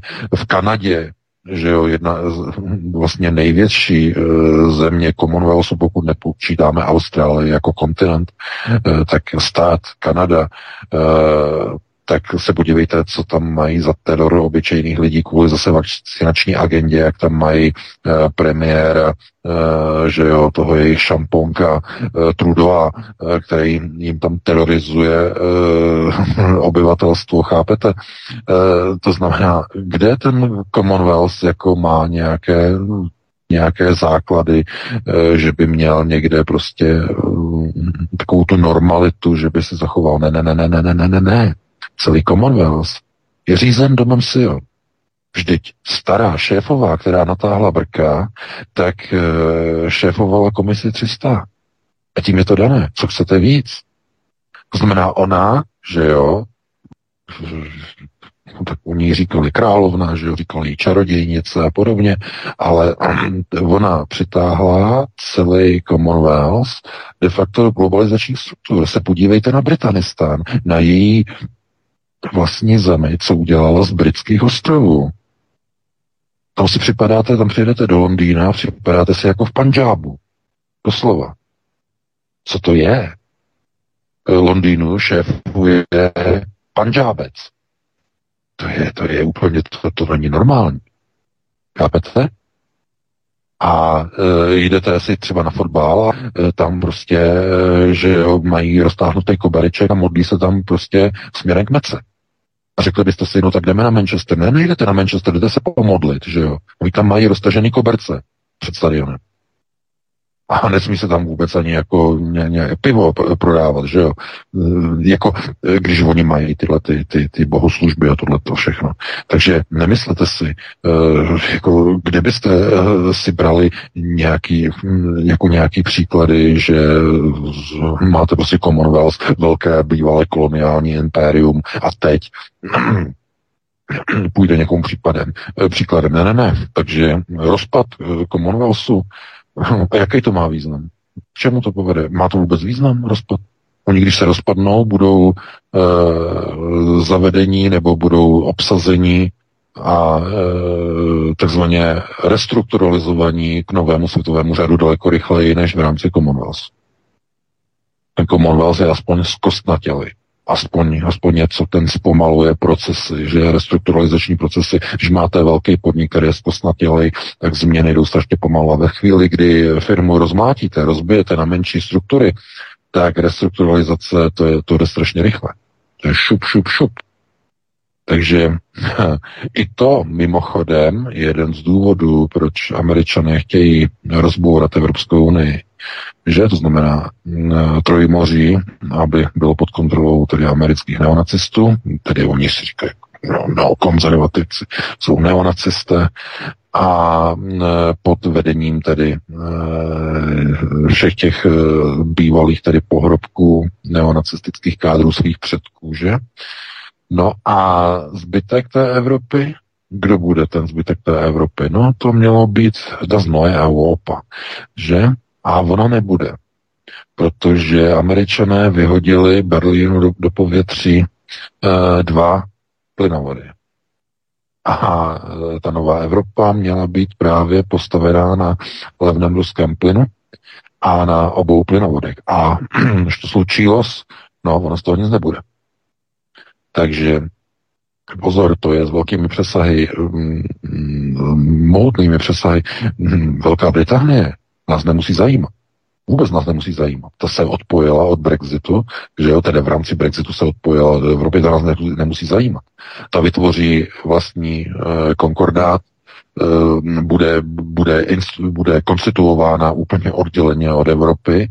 Eh, to oni potřebují rozdělovat, to znamená, aby svět nebyl spojený dohromady. To je nebezpečné, to globalisté nechtějí. Musí být rozděleno, vždycky zásadně rozděleno, aby mocenské prvky byly odděleny od sebe, to znamená, aby nedocházelo k takzvané unifikaci. Unifikace je nežádoucí pro globalizaci, je nebezpečná, silně nebezpečná, když se lidé dávají dohromady takže, nebo národy se dávají dohromady, to je nebezpečná věc. A proto z tohoto důvodu jsou vytvářeny rozbroje, nepokoje, rozbroje, nepokoje, eh, aby bylo takzvaně rozděleno. Znovu američané budou mít pod kontrolou část Evropy, globalisté další část Evropy, eh, Chabat, ten bude mít pod kontrolou Rusko a Novorusko, zřejmě možná brzy celou Ukrajinu, to podle toho, eh, jak neokoní zase ještě spackají procesy řízení v Kijevě, protože tam od toho daleko nemají. No a Čína samozřejmě si pojede svoji vlastní východoazijskou notu eh, především v oblasti Pacifiku a jihovýchodní Asie což samozřejmě, bude, což samozřejmě bude značně Američany znervozňovat a bude to znervozňovat i samozřejmě britský Commonwealth, který tam má společně s Američany v rámci oné organizace AUKUS a Five Eyes eh, má své vlastní zájmy. No takže takhle by na to odpověděl a pustíme se na dalšího volej. No. Tak v rámci těch přesahů já jenom doplním, že Itálie, tak to vidíme přesně úplně nádherně. Itálie, Georgia Meloni, která podporuje jednak tedy NATO, protože Aspen, že a hlavně vyjádřila podporu lojalitu Volodymyru Zelenského, tak to jenom na okraj. Eh, jací lidé se instalují právě třeba v Itálii, co jsou ty vlastenci, že jo. tak, pojďme večer, jste ve vysílání, položte otázku. Tak poprosím vás, tlumte si rádio, nebo vás budeme muset vypnout, protože to je uh, rušivé. Tak, jste tam? Halo, halo. Ano. Dobrý večer. Položte otázku, prosím, stručně. Děkuji. Dobrý večer. Já bych se rád zeptal, co může udělat ulice, jakoby v úzovkách, ty lidi na ulici v budoucnu, eh, když se stalo teďka, že byla ještě menší volební účast než posledně před rokem. A když eh, bude třeba ještě i další volby, ještě menší účast, já nevím, třeba bude menší účast, že bude jen 20%, ale přitom ta nespokojenost lidí stoupá, protože vidím ve svém okolí, že lidi začínají chápat, že je to průšvih na, na rozdíl od těch třeba před dvěma lety, kdy se nechtěli bavit o covidu, ale nechtěli se bavit o vakcinování, a nechtěli se bavit o nauškování, o lockdownech. A teďka najednou s tím e, zdražováním těch energií a s tím to, s tou nedostupností energií vidíš, že to je průšvih, celý slušný. Co, ta, když, co se může stát, když ta ulice těch, kteří nechtějí chodit k volbám, nechtějí se nějakým způsobem jak si organizovat, ale jsou naštvaní, jsou nazlobení a budou nějakým způsobem reagovat. Co se může stát? Děkujeme. Děkujeme. Děkuji za odpověď. Mhm. Mějte se, hezký večer. Tak, tak já poprosím taky stručně, ať se dostane na co nejvíc lidí. No, to, je, to, je dlouhý. To je, to je velmi jednoduché. Pokud bude chodit k volbám méně a méně lidí, tak na výsledky voleb to nemá vliv. I kdyby k volbám přišel jenom jeden člověk, tak jsou platné. To za prvé. No a za druhé, jaký to bude mít vliv, není ani důležité, jaký to bude mít vliv na volby, ale jaký to bude mít vliv na ulici. To znamená, jestli to vůbec bude mít nějaký vliv na ulici. Jedna věc je nejít k volbám a druhá věc je nejít do ulice na demonstraci. Co je horší? Nejít k volbám nebo nejít, když je člověk nespokojený na tu demonstraci? No, a když je ne, nespokojený, když nejde k volbám, je to kvůli tomu, že nemá asi zřejmě koho volit. Dobře. Eh, to proto je třeba pochopení najít. A teď, když nejde k demonstraci, co když on jde na tu demonstraci a zjistí, že to, co tam nabízí, mm, mu připadá, že vůbec nenabízí žádné řešení? Co potom s tím člověkem? Chápete? To má obrovské přesahy. Mohutné přesahy. Musí být vždycky někde definován nějaký lídr, nějaký kádr, který tu opozici povede. A to je vždycky problém u všech uh, procesů řízení ze zdola. Ježíš na to by byly dlouhé, dlouhé, dlouhé, moc dlouhé přednášky o tom, jak je problém řídit procesy ze zdola, těžko se řídí, protože většina konceptuálního řízení je vždycky ze zhora. Uh, dokonce i demonstrace, barevné revoluce jsou vždycky řízeny ze zhora. Konceptuálně jsou řízeny, nejsou řízeny objektivně ze zdola, protože nespokojenost lidí je objektivní proces. Uh, to znamená, chybí ten vůdce v tom řízení ze zdola ten přirozený vůdce. A no, kdybychom šli do minulosti, dokonce ani takové to vzepnutí eh, nacistické, eh, vzepnutí tady v Německu eh, v 30. letech, koncem 20. let už bylo také financované konceptuálně, že jo, z pařížské pobočky Rothschildovy banky, že jo, znamená NSDAP nevznikla samovolně nějak objektivně ze zdola, že by Němci se skládali, ale byly jako členské příspěvky, že jo, ale to bylo všechno financované eh, právě z Paříže, od Rothschildu. Eh, to znamená, ani to se nedalo úplně označit za objektivní proces ze zdola, eh, vzestup, vzestup nacismu.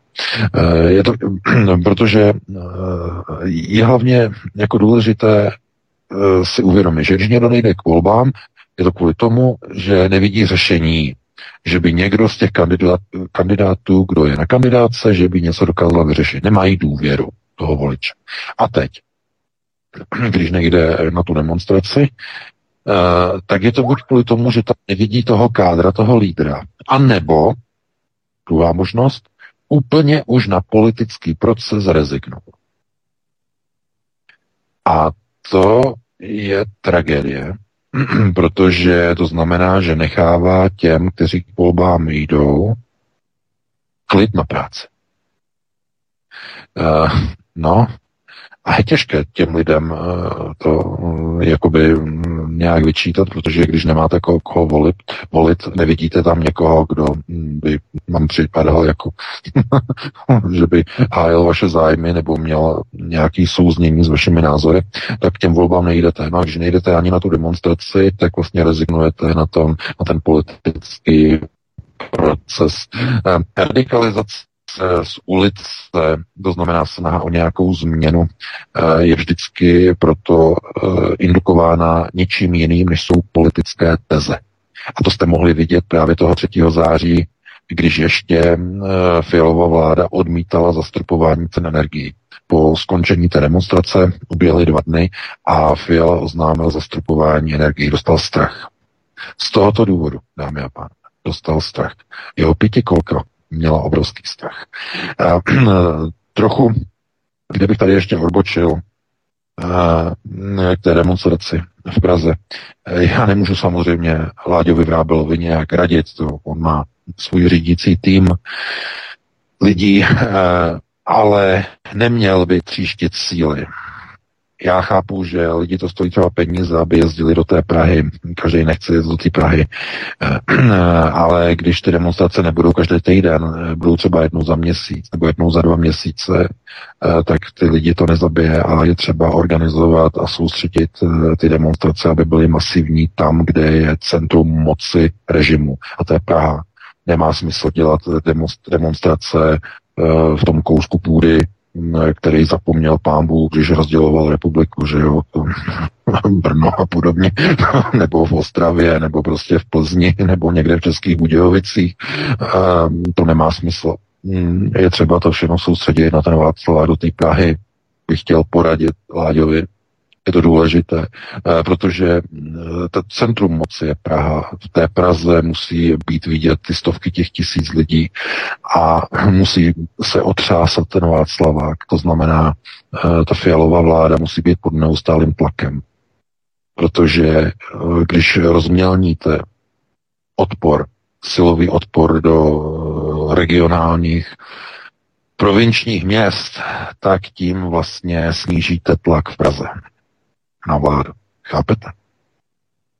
Musíte to centralizovat do Prahy. Nebo musíte, já vám budu radit samozřejmě, ale je to taková rada. Rada, která je možná ke zvážení, pokud si tady ten pořad Láďa Vrábel poslechne, tak uh, aby zauvažoval, protože je třeba opravdu centralizovat tu moc, tu sílu uh, těch nespokojených lidí do místa, kde sídlí moc, to znamená do Prahy. Uh, takže takhle bych to uzavřel, no a pustili bychom se do dalšího volajícího, pokud tam někoho máme. Dobrý večer, jste ve vysílání, položte otázku. Eh, dobrý večer, tady Zdenka Mělník.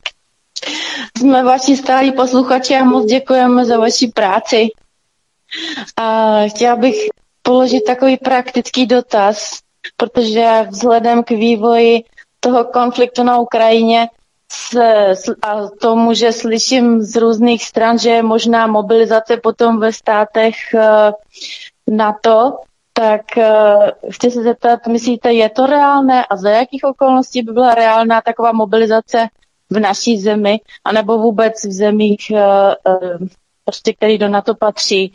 Mám manžela, dospělého syna, tak prostě si klademe otázku, jestli je bezpečný zůstávat v těchto zemích. Děkuju. No, já děkuju za Taky hezký večer do Mělníka. No, tak já děkuji za to, že nás posloucháte, že nás podporujete, to jsme moc rádi. Eh, chci říct, že eh, teď je všechno otevřené. Po dnešním dnu, kdy došlo k připojení čtyř eh, oblastí Ukrajiny k Rusku, je možné úplně všechno a po podpisu žádosti prezidenta Zelenského o vstup do NATO je možné úplně všechno. Eh, nedošlo k tomu, že by Zelenský požádal o vojenskou pomoc, pomoc eh, nějakou zemi NATO. Eh, ne tedy jako celek NATO, ale třeba některé členské země NATO. K tomu nedošlo. Jako zaplat pámbu naštěstí, že by se obrátil oficiální žádostí ukrajinské vlády o vojenskou pomoc proti v uvozovkách agresorovi proti Rusku a obrátil by se třeba na polskou vládu, obrátil by se na českou vládu a obrátil by se na slovenskou vládu s žádostí o vojenskou přímou vojenskou pomoc. A v první fázi, v první uh, kvitanci by se toho samozřejmě účastnili eh, zahraniční expediční sbory, stejně jako fungovali v Afghánistánu. To znamená, profesionální vojáci by dostali rozkaz a bylo by to zřejmě na bázi dobrovolnosti eh, v řadách profesionálních vojáků České armády, kteří by se vydali na expedici a na misi na Ukrajinu, na bojovou misi. To by bylo v první fázi. Tam by nebylo třeba mít žádné obavy. Obavy by musely být eh, v reakci Ruska. Bylo by to totiž zapojení členských zemí do konfliktu na Ukrajině, členských zemí NATO. Ruská armáda by mohla potom uh, považovat tyto země za účastníky, aktivní účastníky a již zcela zjevně dané účastníky vojenského konfliktu a ruská armáda by mohla zautočit svými Eh, vzdušními raketovými prostředky na opěrné body v České republice. Začalo by bombardování českých vojenských letišť, začaly by dopadat e, křídlaté rakety s plochou dráhou letu Kinžal a e, kalibr na opěrné body České armády, na česká letiště, v Mošnově, v Čáslavě a podobně. V tom okamžiku by byla Česká republika zatažena do války, zřejmě by přišla mobilizace. A jestli to k tomu dojde, my nevíme. Nikdo neví. Takže já vám na to nemůžu dát odpověď. A to je potom velice rychlé. A jestliže by přišla taková žádost, tak by to byl by nějaký časový horizont, nějaké okno by se vytvořilo několika dnů, než by přišli první čeští vojáci na Ukrajinu, eh, než by eh, Rusko reagovalo a tak dále. Znamená, tam by bylo otevřené okno pro nějaké opatření. To znamená, kdyby to takzvaně hrozilo, tak by eh, lidé třeba opustili Českou republiku, a teď by odjeli do nějaké jiné země, aby se vyhli mobilizaci a tak podobně.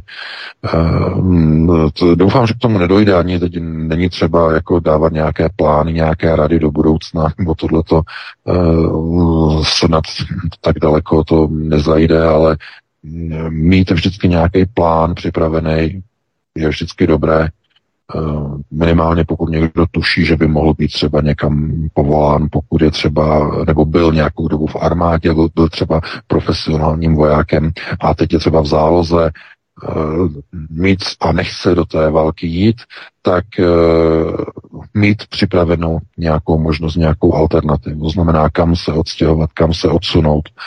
Um, to nemůže nikdo nikomu radit, konec konců. Vidíte, že Rusové se teď zařizují po sobě eh, nebo podle sebe, že jo? Mnoho mladých eh, lidí Rusů eh, teď v podstatě utíká přes hranice do Gruzie že jo, na jihu Ruska tam nechávají auta a utíkají, protože jo, především mladí lidé, že jo, kteří nedávno skončili eh, vojenskou službu a jsou tedy vedeni v registru eh, aktivních záloh, že po dobu, myslím, 15 let nebo 20 let po skončení základní vojenské služby, takže nechtějí prostě tam nastoupit na frontu, tak prostě jo, utíkají do Gruzie a podobně. Eh, to samé by v podstatě, eh, konec konců tohleto vidíme na Ukrajině už od eh, února. Eh, kolik uh, uteklo, kolik desítek tisíc ukrajinských uh, mužů uteklo z Ukrajiny, protože nechtěli být odvedený, že do té války. Se týká každé země. Ale na to musí mít každý člověk prostě připravený svůj vlastní plán dopředu. Musí s tím počítat. Já nemůžu dávat nějaké rady někomu, jak se má zachovat. Takže takhle bych to uzavřel. No dalšího volajícího. No, jsme viděli na válce ve Větnamu, že v Americe, kde američani utíkali do Kanady, že to tady bylo no, no, ano, přesně. pořád v podstatě. Tak pojďme na dalšího agenta, koho to máme? Dobrý večer, jste ve vysílání, položte otázku. Zdravím vás, pánové, zdravím. Měl bych eh, dotaz ohledně, možná navážu docela na tu situaci teďka vojenskou. Dotazní, jaká je teďka pozici Běloruska, protože to Bělorusko je vlastně takový jako tichý, nikdo nic vlastně a přitom blízký hranice ke Kijevu. Nebude sloužit Bělorusko vlastně ve chvíli, aby, aby Rusko dosadilo nějaký zničující úder a napadlo, napadlo Ukrajinu vlastně ze severu a tím by se to možná celý jako urychlilo. A druhá věc, teda, která s tím souvisí, je, že Zelenský řekl, že když teda eh, ty, ty separatistické republiky se stanou Ruskou federací, tak on urychleně požádá, nebo on požádá o urychlení uh, procesu přijetí do NATO. Tak, teďka jako co z toho, jako vlastně pokud bude teda, uh, my víme, že NATO teda zautočí pravděpodobně, nebo může zautočit i tak, ale celkově by tomu dalo nějakou validitu, takže ten dotazní na ta, ta, to Bělorusko jako strategicky a jestli je opravdu reálný, že ten Zelenský si to na to vydupe. Děkuji moc. Mm-hmm.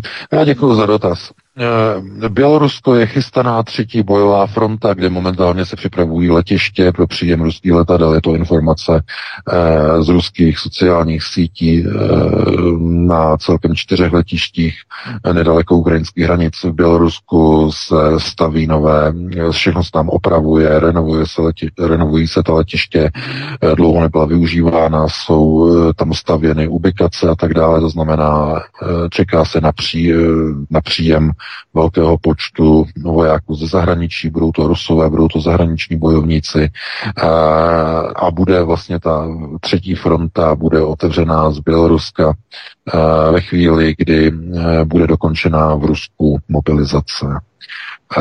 Teprve dneska dorazily první mobilizované oddíly e, do Doněcku, do DLR teprve dneska. Eh, asi 2,5 tisíce e, mobilizovaných vojáků. Oni totiž než jsou vyslaní e, do, těch, do těch oblastí na Ukrajině nebo bývalé Ukrajině dneska už, tak oni procházejí asi 14-denním výcvikem. podle toho, jak jsou mobilizovaní. To znamená, těch 300 tisíc vojáků tam není nasunuto naraz. Tam, tam není na Ukrajině 300 tisíc vojáků mobilizovaných teď. Vůbec ne. E, než tam bude všech 300 tisíc nasunuto na tu Ukrajinu, tak podle ruského generálního štábu to bude trvat měsíc a půl. Nebo skoro dva měsíce. To znamená, že těch 300 tisíc vojáků tam fyzicky na té Ukrajině bude rozmístěno eh, někde eh, v horizontu poloviny listopadu. Teprve.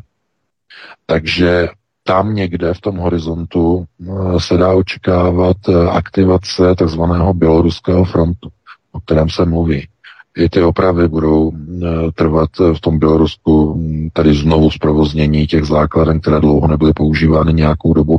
Já dokonce si myslím, je to moje spekulace, že ta fronta, ten běloruský front bude otevřený až na jaře. Až eh, na začátku jara. Přes zimu eh, bude fronta zazimovaná a na jaře by ten běloruský front se mohl otevřít. To je můj soukromý takový soukromý názor na celou tu věc otevření Běloruského frontu. Ale bylo o tom již rozhodnuto, protože mluvil o tom přímo, uh, že jo, Luky, Aleksandr Lukašenko, prezident, o tom mluvil, že je třeba mobilizovat, uh, dokonce nakousnul i to, že tam budou cizí bojovníci s cizími zbraněmi a tak dále, a tak dále, ale to se nedá udělat tak rychle. Uh, jako bylo by to překvapení, kdyby to bylo tenhle ten rok, bylo by to velké překvapení, ale spíš si myslím, že to bude až příští rok na jaře. Takže takhle bych na to odpověděl, no a pustíme se do dalšího volajícího. Dobrý večer, strumte si rádio a položte otázku, prosím. Dobrý večer, posluchač z Libně.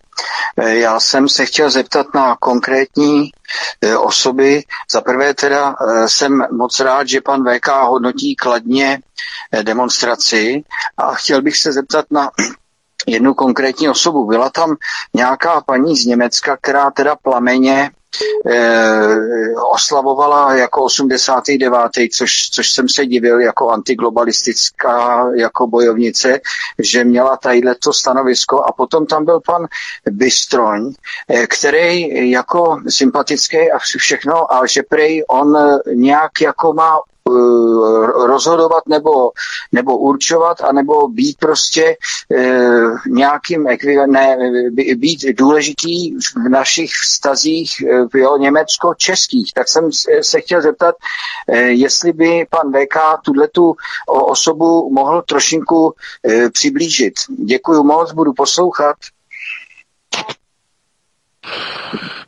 No, já děkuji za dotaz, ale já jsem nikdy s panem Bysroněm osobně nebyl a nevím, jestli Vítku, ty jsi měl s ním rozhovor? Měl jsi s ním, myslím, nějaké pořady? No. Měl jsem, měl jsem rozhovor a v tu dobu jsem ještě nevěděl, že v podstatě AFD, mám tady plakát a přímo mám tady JPG, obrázek, kdy chtějí část, bavorská část AFD chce rušit Benešovy dekrety z roku 1945. Ano, já jsem, protože no. já jsem o tom psal vlastně, ale to nebylo v souvislosti s AFD, to bylo v souvislosti s návštěvama eh, českých politiků za KDU ČSL, kteří sem jezdí jako, jako, jako, jako na Orle vždycky eh, přijedou prostě na sudeto německé slavnosti, že jo.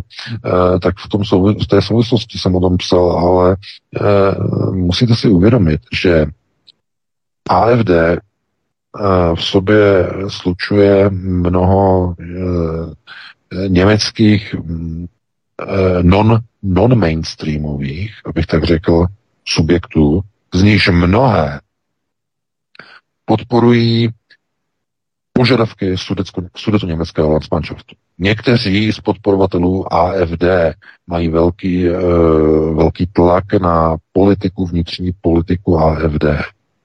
A od toho se potom odvíjejí určité hrozby, které a potom jako vyskakují s velkým prostě křičícím vykřičníkem.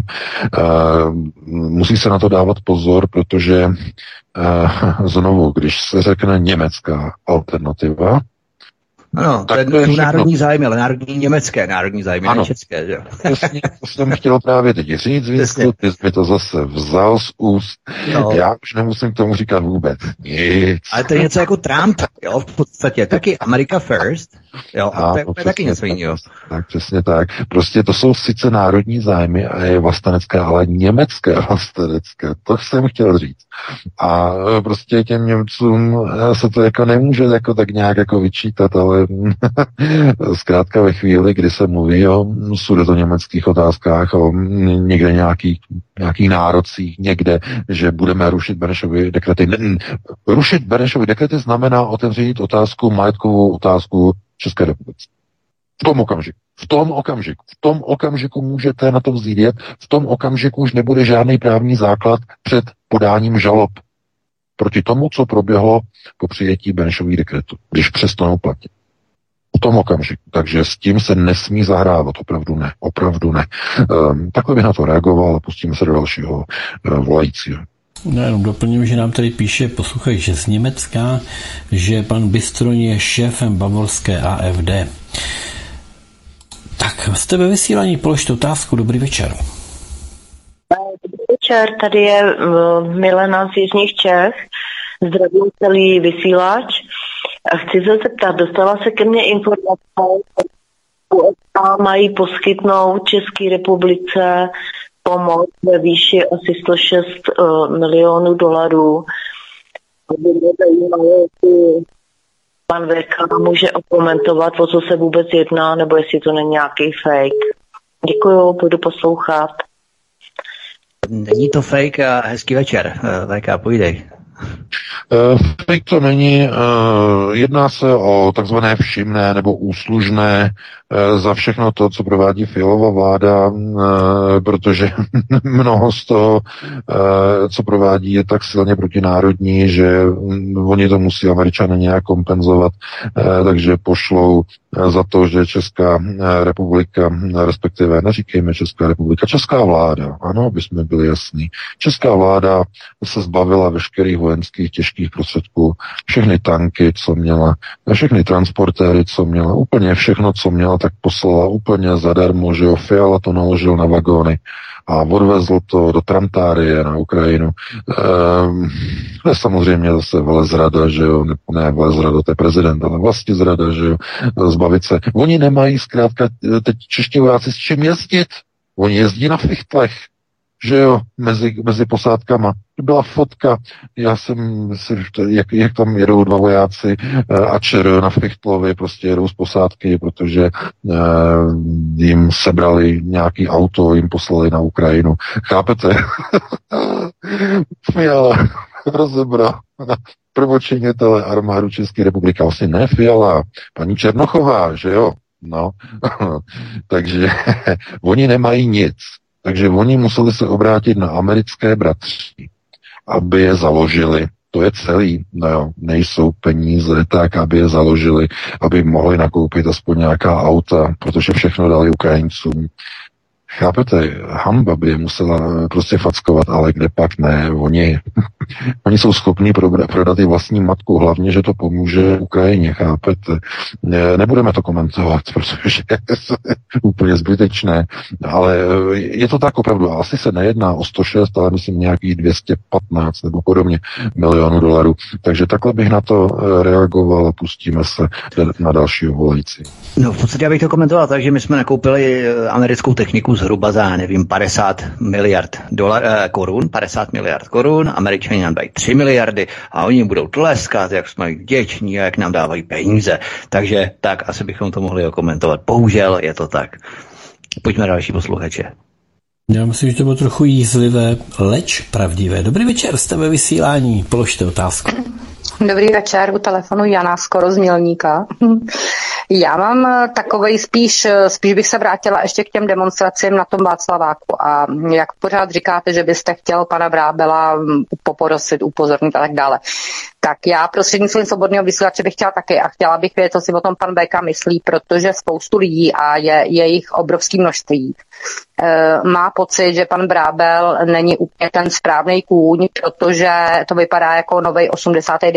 rok, řízený úplně od někutinut. A to hlavně z toho důvodu, že pan Brábel má obrovský problém zveřejnit transparentnost financování těch demonstrací. Každý obyčejný člověk ze základní školou si dovede spočítat, že to stojí obrovský peníze. A uh, už jsem četla mraky konverzací, kdy ho lidi žádají o to, aby transparentně zveřejnil, kdo přispívá na ty demonstrace, ať, se, ať je to pódium, ozvuštění, uh, obrazovky a tak dále.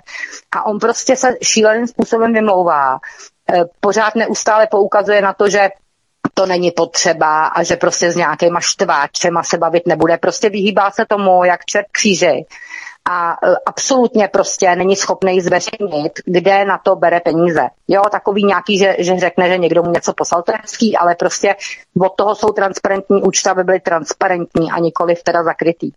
Jo, a já chodím třeba na demonstrace od roku 2015, od uh, islámské invaze. Nevynechala jsem téměř žádnou demonstraci, ale na ten Václavák s nějakým odporem prostě nejdu a nevím proč. Já chápu, že na tom pódiu jsou super lidi, ale prostě pan Vrábel ne, jako ne a celý mi to zavání nejenom mě, teda samozřejmě říkám mrakům lidí uh, tím, že je to druhý podvod, který byl v 89. Tak bych chtěla vědět jenom, co si o tom teda pan VK myslí. Děkuji, budu poslouchat. Mm-hmm. No, já děkuji za dotaz. E, e, takhle, já nemám, jsou to samozřejmě tak e, dohloubky nezajímám, ale myslím si teda, že pokud jsou takovéhle akce svolávány, tak minimálně teda někdy by měla existovat nějaký transparentní účet, protože u těch demonstrací, které jsou jako veřejné, tam jako je zvykem, jako aby to bylo teda na nějakém transparentním účtu, i když chápu, že mnoho lidí má obrovský strach, že se prostě na tom transparentu najdou, ne oni, že by se našli, ale že třeba sousedy tam najde, nebo dokonce zaměstnavatel je tam najde a oni přijdou o práci. Já bych jenom paní, která teď volala, chtěla říct jednu věc. Eh, podívejte se, co píše redaktor eh, nebo šéf-redaktor, já teď nevím, abych neplácal, eh, serveru Forum24 na adresu účastníků té včerejší, ne, předvčerejší 28. té demonstrace na Václaváku jako o fašistech, které je třeba zadokumentovat, nebo on tam napsal, myslím, stotožnit, něco v tom smyslu. Ten článek si tam najděte, to je, teď to běží po sociálních sítích, eh, že k čemu se tam vyzývá. Eh, to je strašně nebezpečné. Chápete? Eh, vezměte si, že ti lidé jdou na tu demonstraci, ale jsou zaměstnanci v civilním životě nějakého podniku.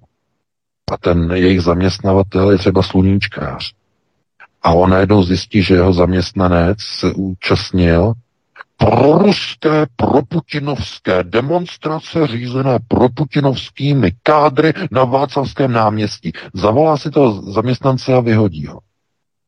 Rozváže s ním pracovní poměr. Protože ta fašizace ve České republice je obrovská. Takže eh, já teď nejsem v té pozici, abych kritizoval, že jsou někde nějaké demonstrace a nejedou přes čistě přes transparentní účet. Za normálních situací eh, bych eh, řekl, no jasně, má to být na transparentu, ale v současné době už se těm lidem nelze divit, že by měli problém třeba na ten transparent přispět, aby náhodou se to nedozvěděl třeba jejich zaměstnavatel. A kdyby ne zaměstnavatel, třeba jejich příbuzný, někdo, kdo má úplně jiný názor a doma by jim dal sprdung. Třeba manžel, přítel, e, sestra, bratr. Víte, jaké byly rozbroje mezi lidma na téma očkování, neočkování? Jak docházelo ke konfliktům uvnitř rodin? Lidé se tajně chodili očkovat, aby jako, že si skáněli, aby doma měli klid s přítelem a s kolegou, e, který je tvrdý odpůrce očkování a obráceně ten, kdo je tvrdý odpůr, odpůrce očkování, si skáněl falešná potvrzení, aby uklidnil doma e, manželku, která je tvrdá vakcinátorka a tak podobně, aby se jim nerozpadlo manželství. To vůbec není jako žádná legrace. E, chápete? A teď si představte, jaká je ta situace. To znamená, Uh, vy jdete na demonstraci, vy se využíváte ústavní právo, že? Ústavní právo, uh, právo schromažďovací. Jdete na tu demonstraci. A teď vy jste na tu demonstraci přispěli nějakýma penězma a vy se najdete na transparentu, ale najde vás tam i někdo, kdo vám to dá takzvaně sežrat. To je obrovská nebezpečí. Takže já bych paní chtěl říct, aby nevyčítala uh, panu Vrábelovi to, že eh, třeba používá ten normální privátní účet, eh, protože ty, ty lidé opravdu mají strach z persekucí svého okolí za to, že se účastní demonstrace, která mediálně českými médii je nálepkována a prezentována jako proruská akce. Z tohoto důvodu ti lidé mají obavy to posílat na transparent. E, samozřejmě já nejsem mluvčí pana Vrábela, já nemluvím za něho, ale jenom zdůvodňuju, z jakých důvodů ti lidé by měli obavy přispívat na transparent. Nicméně, kdo asi ty obavy by mít nemusel, je třeba nějaká firma. A teď si představte, e, že i ta firma by mohla ztratit kontrakty, která zajišťuje třeba zvuk, zajišťuje techniku, kontrakty s jinými zákazníky, kdyby se zjistilo, že ta firma vzala zakázku od pana Vrábela na spořádání proruské, prokremelské demonstrace na Václavském náměstí. A ta firma řekne, my vám to zafinan- teda takto, my vám to zajistíme, tu techniku, my s váma uděláme smlouvu, ale nesmíte nás uvést na transparentním účtu.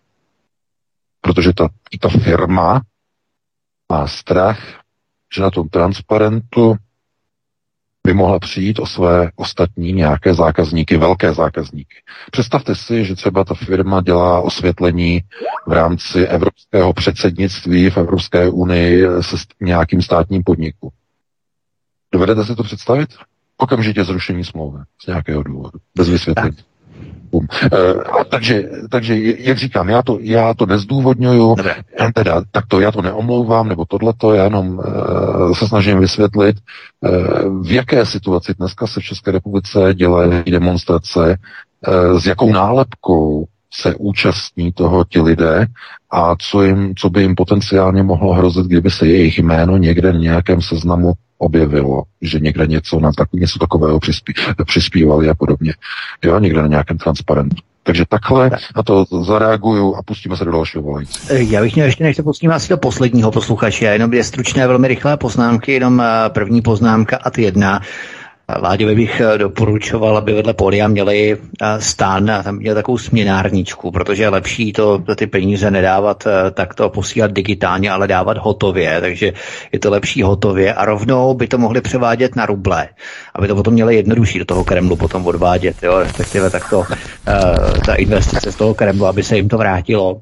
To za prvé. A za druhé, měl jsem s Láďou takovou trošku drobnou rozepři na sociální síti Facebook ohledně zvaní pozvání eh, nějakých europoslanců na demonstraci. On to chtěl vyvážit, aby to prý nebylo nálepkované jako proruské, což je úplně jedno, protože oni to stejně onálepkují. Tam bude třeba svatý papež ale on tam zve nějaké europoslance z Evropské unie, ze které chceme vystoupit a dále tam zve korporátní New York Times, aby prý uh, jsme měli i podporu z oceánu, spoza oceánu, tak tam zve New York Times, aby natočili reportáž o té demonstraci, tak důsledkem toho jsem se na tu demonstraci začal dívat osobně tedy uh, poněkud vlažněji, protože to už mě zavání opravdu jakousi systémovou změnou a ne tím deklarovaným cílem, když tam zvou europoslanci a New York Times tak, sorry. Uh, jako uh, takhle, uh, v podstatě jako pozvat, pozvat New York Times, to je, to je hodně silný. Mohli pozvat třeba ještě Financial Times, jo, britský, to by bylo možná ještě,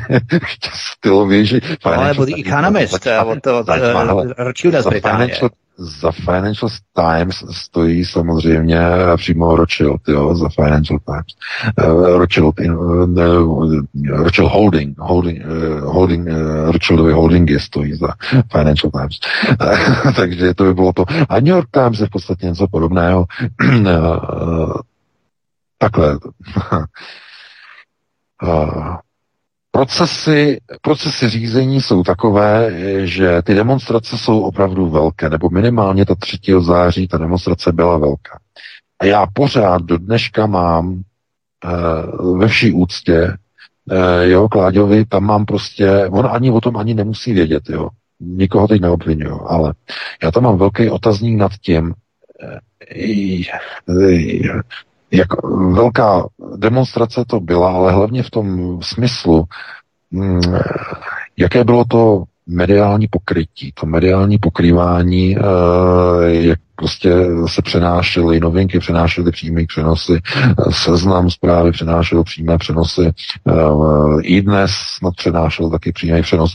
To znamená, jakoby připo- začalo mi to připomínat rok červen 2019, tu demonstraci a demonstrace na Václaváku a potom na letném milionu chvilek úplně přesně profesionální komplexní zabezpečení milionů chvilek. Eh, všichni přenášeli mm, všechno.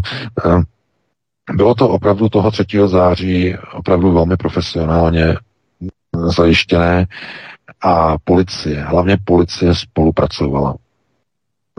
spolupracovala i toho 28. Eh, Láďa tam dokonce instruoval z pódia různé provokatéry a potížisty, aby policie zasáhla tam a tam a tam u toho hloučku, jak jsou ty vlajky a tam zasáhněte, prosím.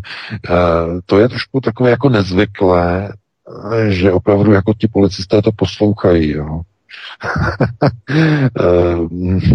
no, ano, na někoho, jako já, to takhle, pro mě je důležité, uh, že ten vyslaný vzkaz, ten signál té vládě je jasně daný.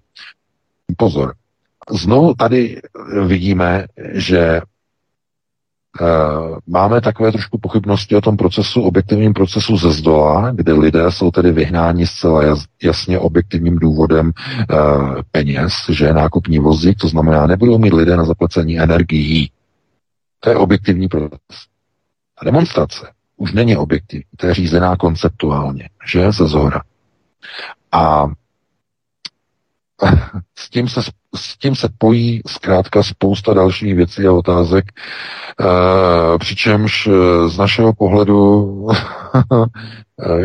všechny takové věci, jako jsou různí evropští poslanci anebo New York Times, e, můžou skutečně e, být pozváni a zváni na takové demonstrace jako opouštěcí ventily toho proruského Eh, onálepkování nebo ruského onálepkování ze strany velkých médií. Může to být takový ten tlumící ventil, aby se řeklo, podívejte se, my jsme tady měli uh, poslance z Evropské unie, my jsme tady měli uh, tyhle ty novináře z New York Times, kdyby jsme byli jenom proruští, tak uh, nikdo by k nám na tady ty akce nepřijel.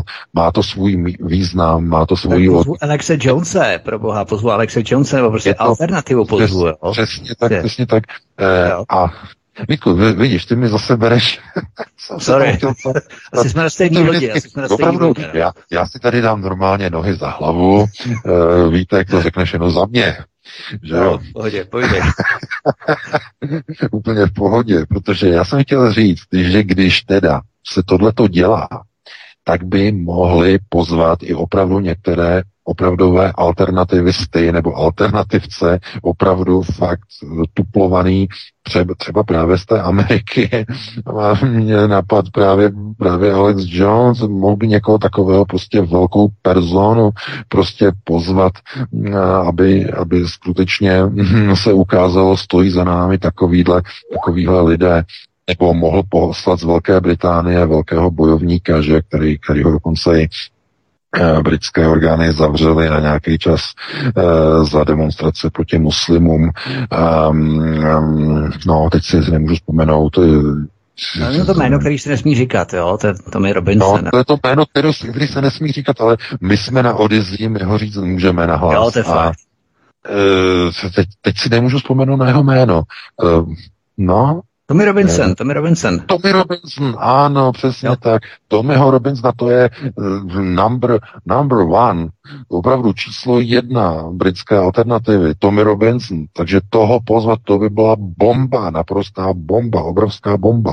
Uh, a nemá to daleko, nemusel by až z Ameriky, že z Londýna, uh, tak uh, mohl přijet. Um, tak je to možná takový nápad, že třeba do další demonstrace, že by hm, nás Láďa pos, bude poslouchat, tak by možná někoho takového mohl prostě pozvat. Já bych jenom říkal, jako není třeba žádné moderace. Moderace typu pozveme tady nějakého unijního kádrovčíka, aby jsme měli alibi, že nejsme proruští, to je naprosto zbytečné. Stejně označí média tu demonstraci za proruskou tak jako tak, i kdyby tam seděl, já nevím, někdo. Možná, možná, že by ji neoznačili za proruskou, kdyby tam pozvali Uršulu von der Leyen. Dámy a pánové, to by spadly hodiny ze zdi úplně všem, jenže bohužel je vlastencům, že jo, to samozřejmě vládě nemůže pozvat Uršulu, to by, bylo, to by byla katastrofa. Jenom tím chci jakoby to jako trošku jako odlehčit tím, že neměly by se používat různé moderační prostředky na to, když se hraje o zájmy prostě českého lidu. Pozývat tak. na to pódium, pozývat na to pódium jenom ty, kteří skutečně chtějí těm lidem pomáhat. To znamená ti politici, kteří se nebojí říct e, nahlas, dobře, my potřebujeme ten plyn pro tu ekonomiku, jenom Rusové umí dost, uh, dodat ten nejlevnější, ten ruský. Uh, to samý nafta. My potřebujeme lacinou, lacinou elektřinu. Uh, potřebujeme, aby to bylo v národních rukách. To znamená takhle, aby tam chodili tady ty politici a takhle mluvili. A když tam budou takhle chodit a budou takhle mluvit, tak to bude fungovat na ty lidi. A ti lidé tam budou chodit na ty demonstrace pořád, pořád, pořád a podaří se to prosadit, když ten tlak z té ulice bude opravdu velký. No, takže to by bylo moc pěkný ale jsme strašně dlouhý. Jsme Máme 25. No. Ještě dáme poslední. Myslím, že Česká ano, pojišťovna poskytuje gynekologické vyšetření zdarma, takže Uršulu pozývat nemusíme. Eh, dáme dalšího posluchače, posledního posluchače. Opravdu jsme dlouzí, my jsme to teď opravdu rozkecali, jak se omlouváme. Tak jste ve vysílání, položte stručně dotaz. Děkuji. Tak dobrý, já vás Zdravím vás všechny. Chtěl bych se to. Já jsem byl té 20 a já jsem jakoby moc nevěřil, to jsem tam jako tak nějak jako, jako řval e, na té demonstraci.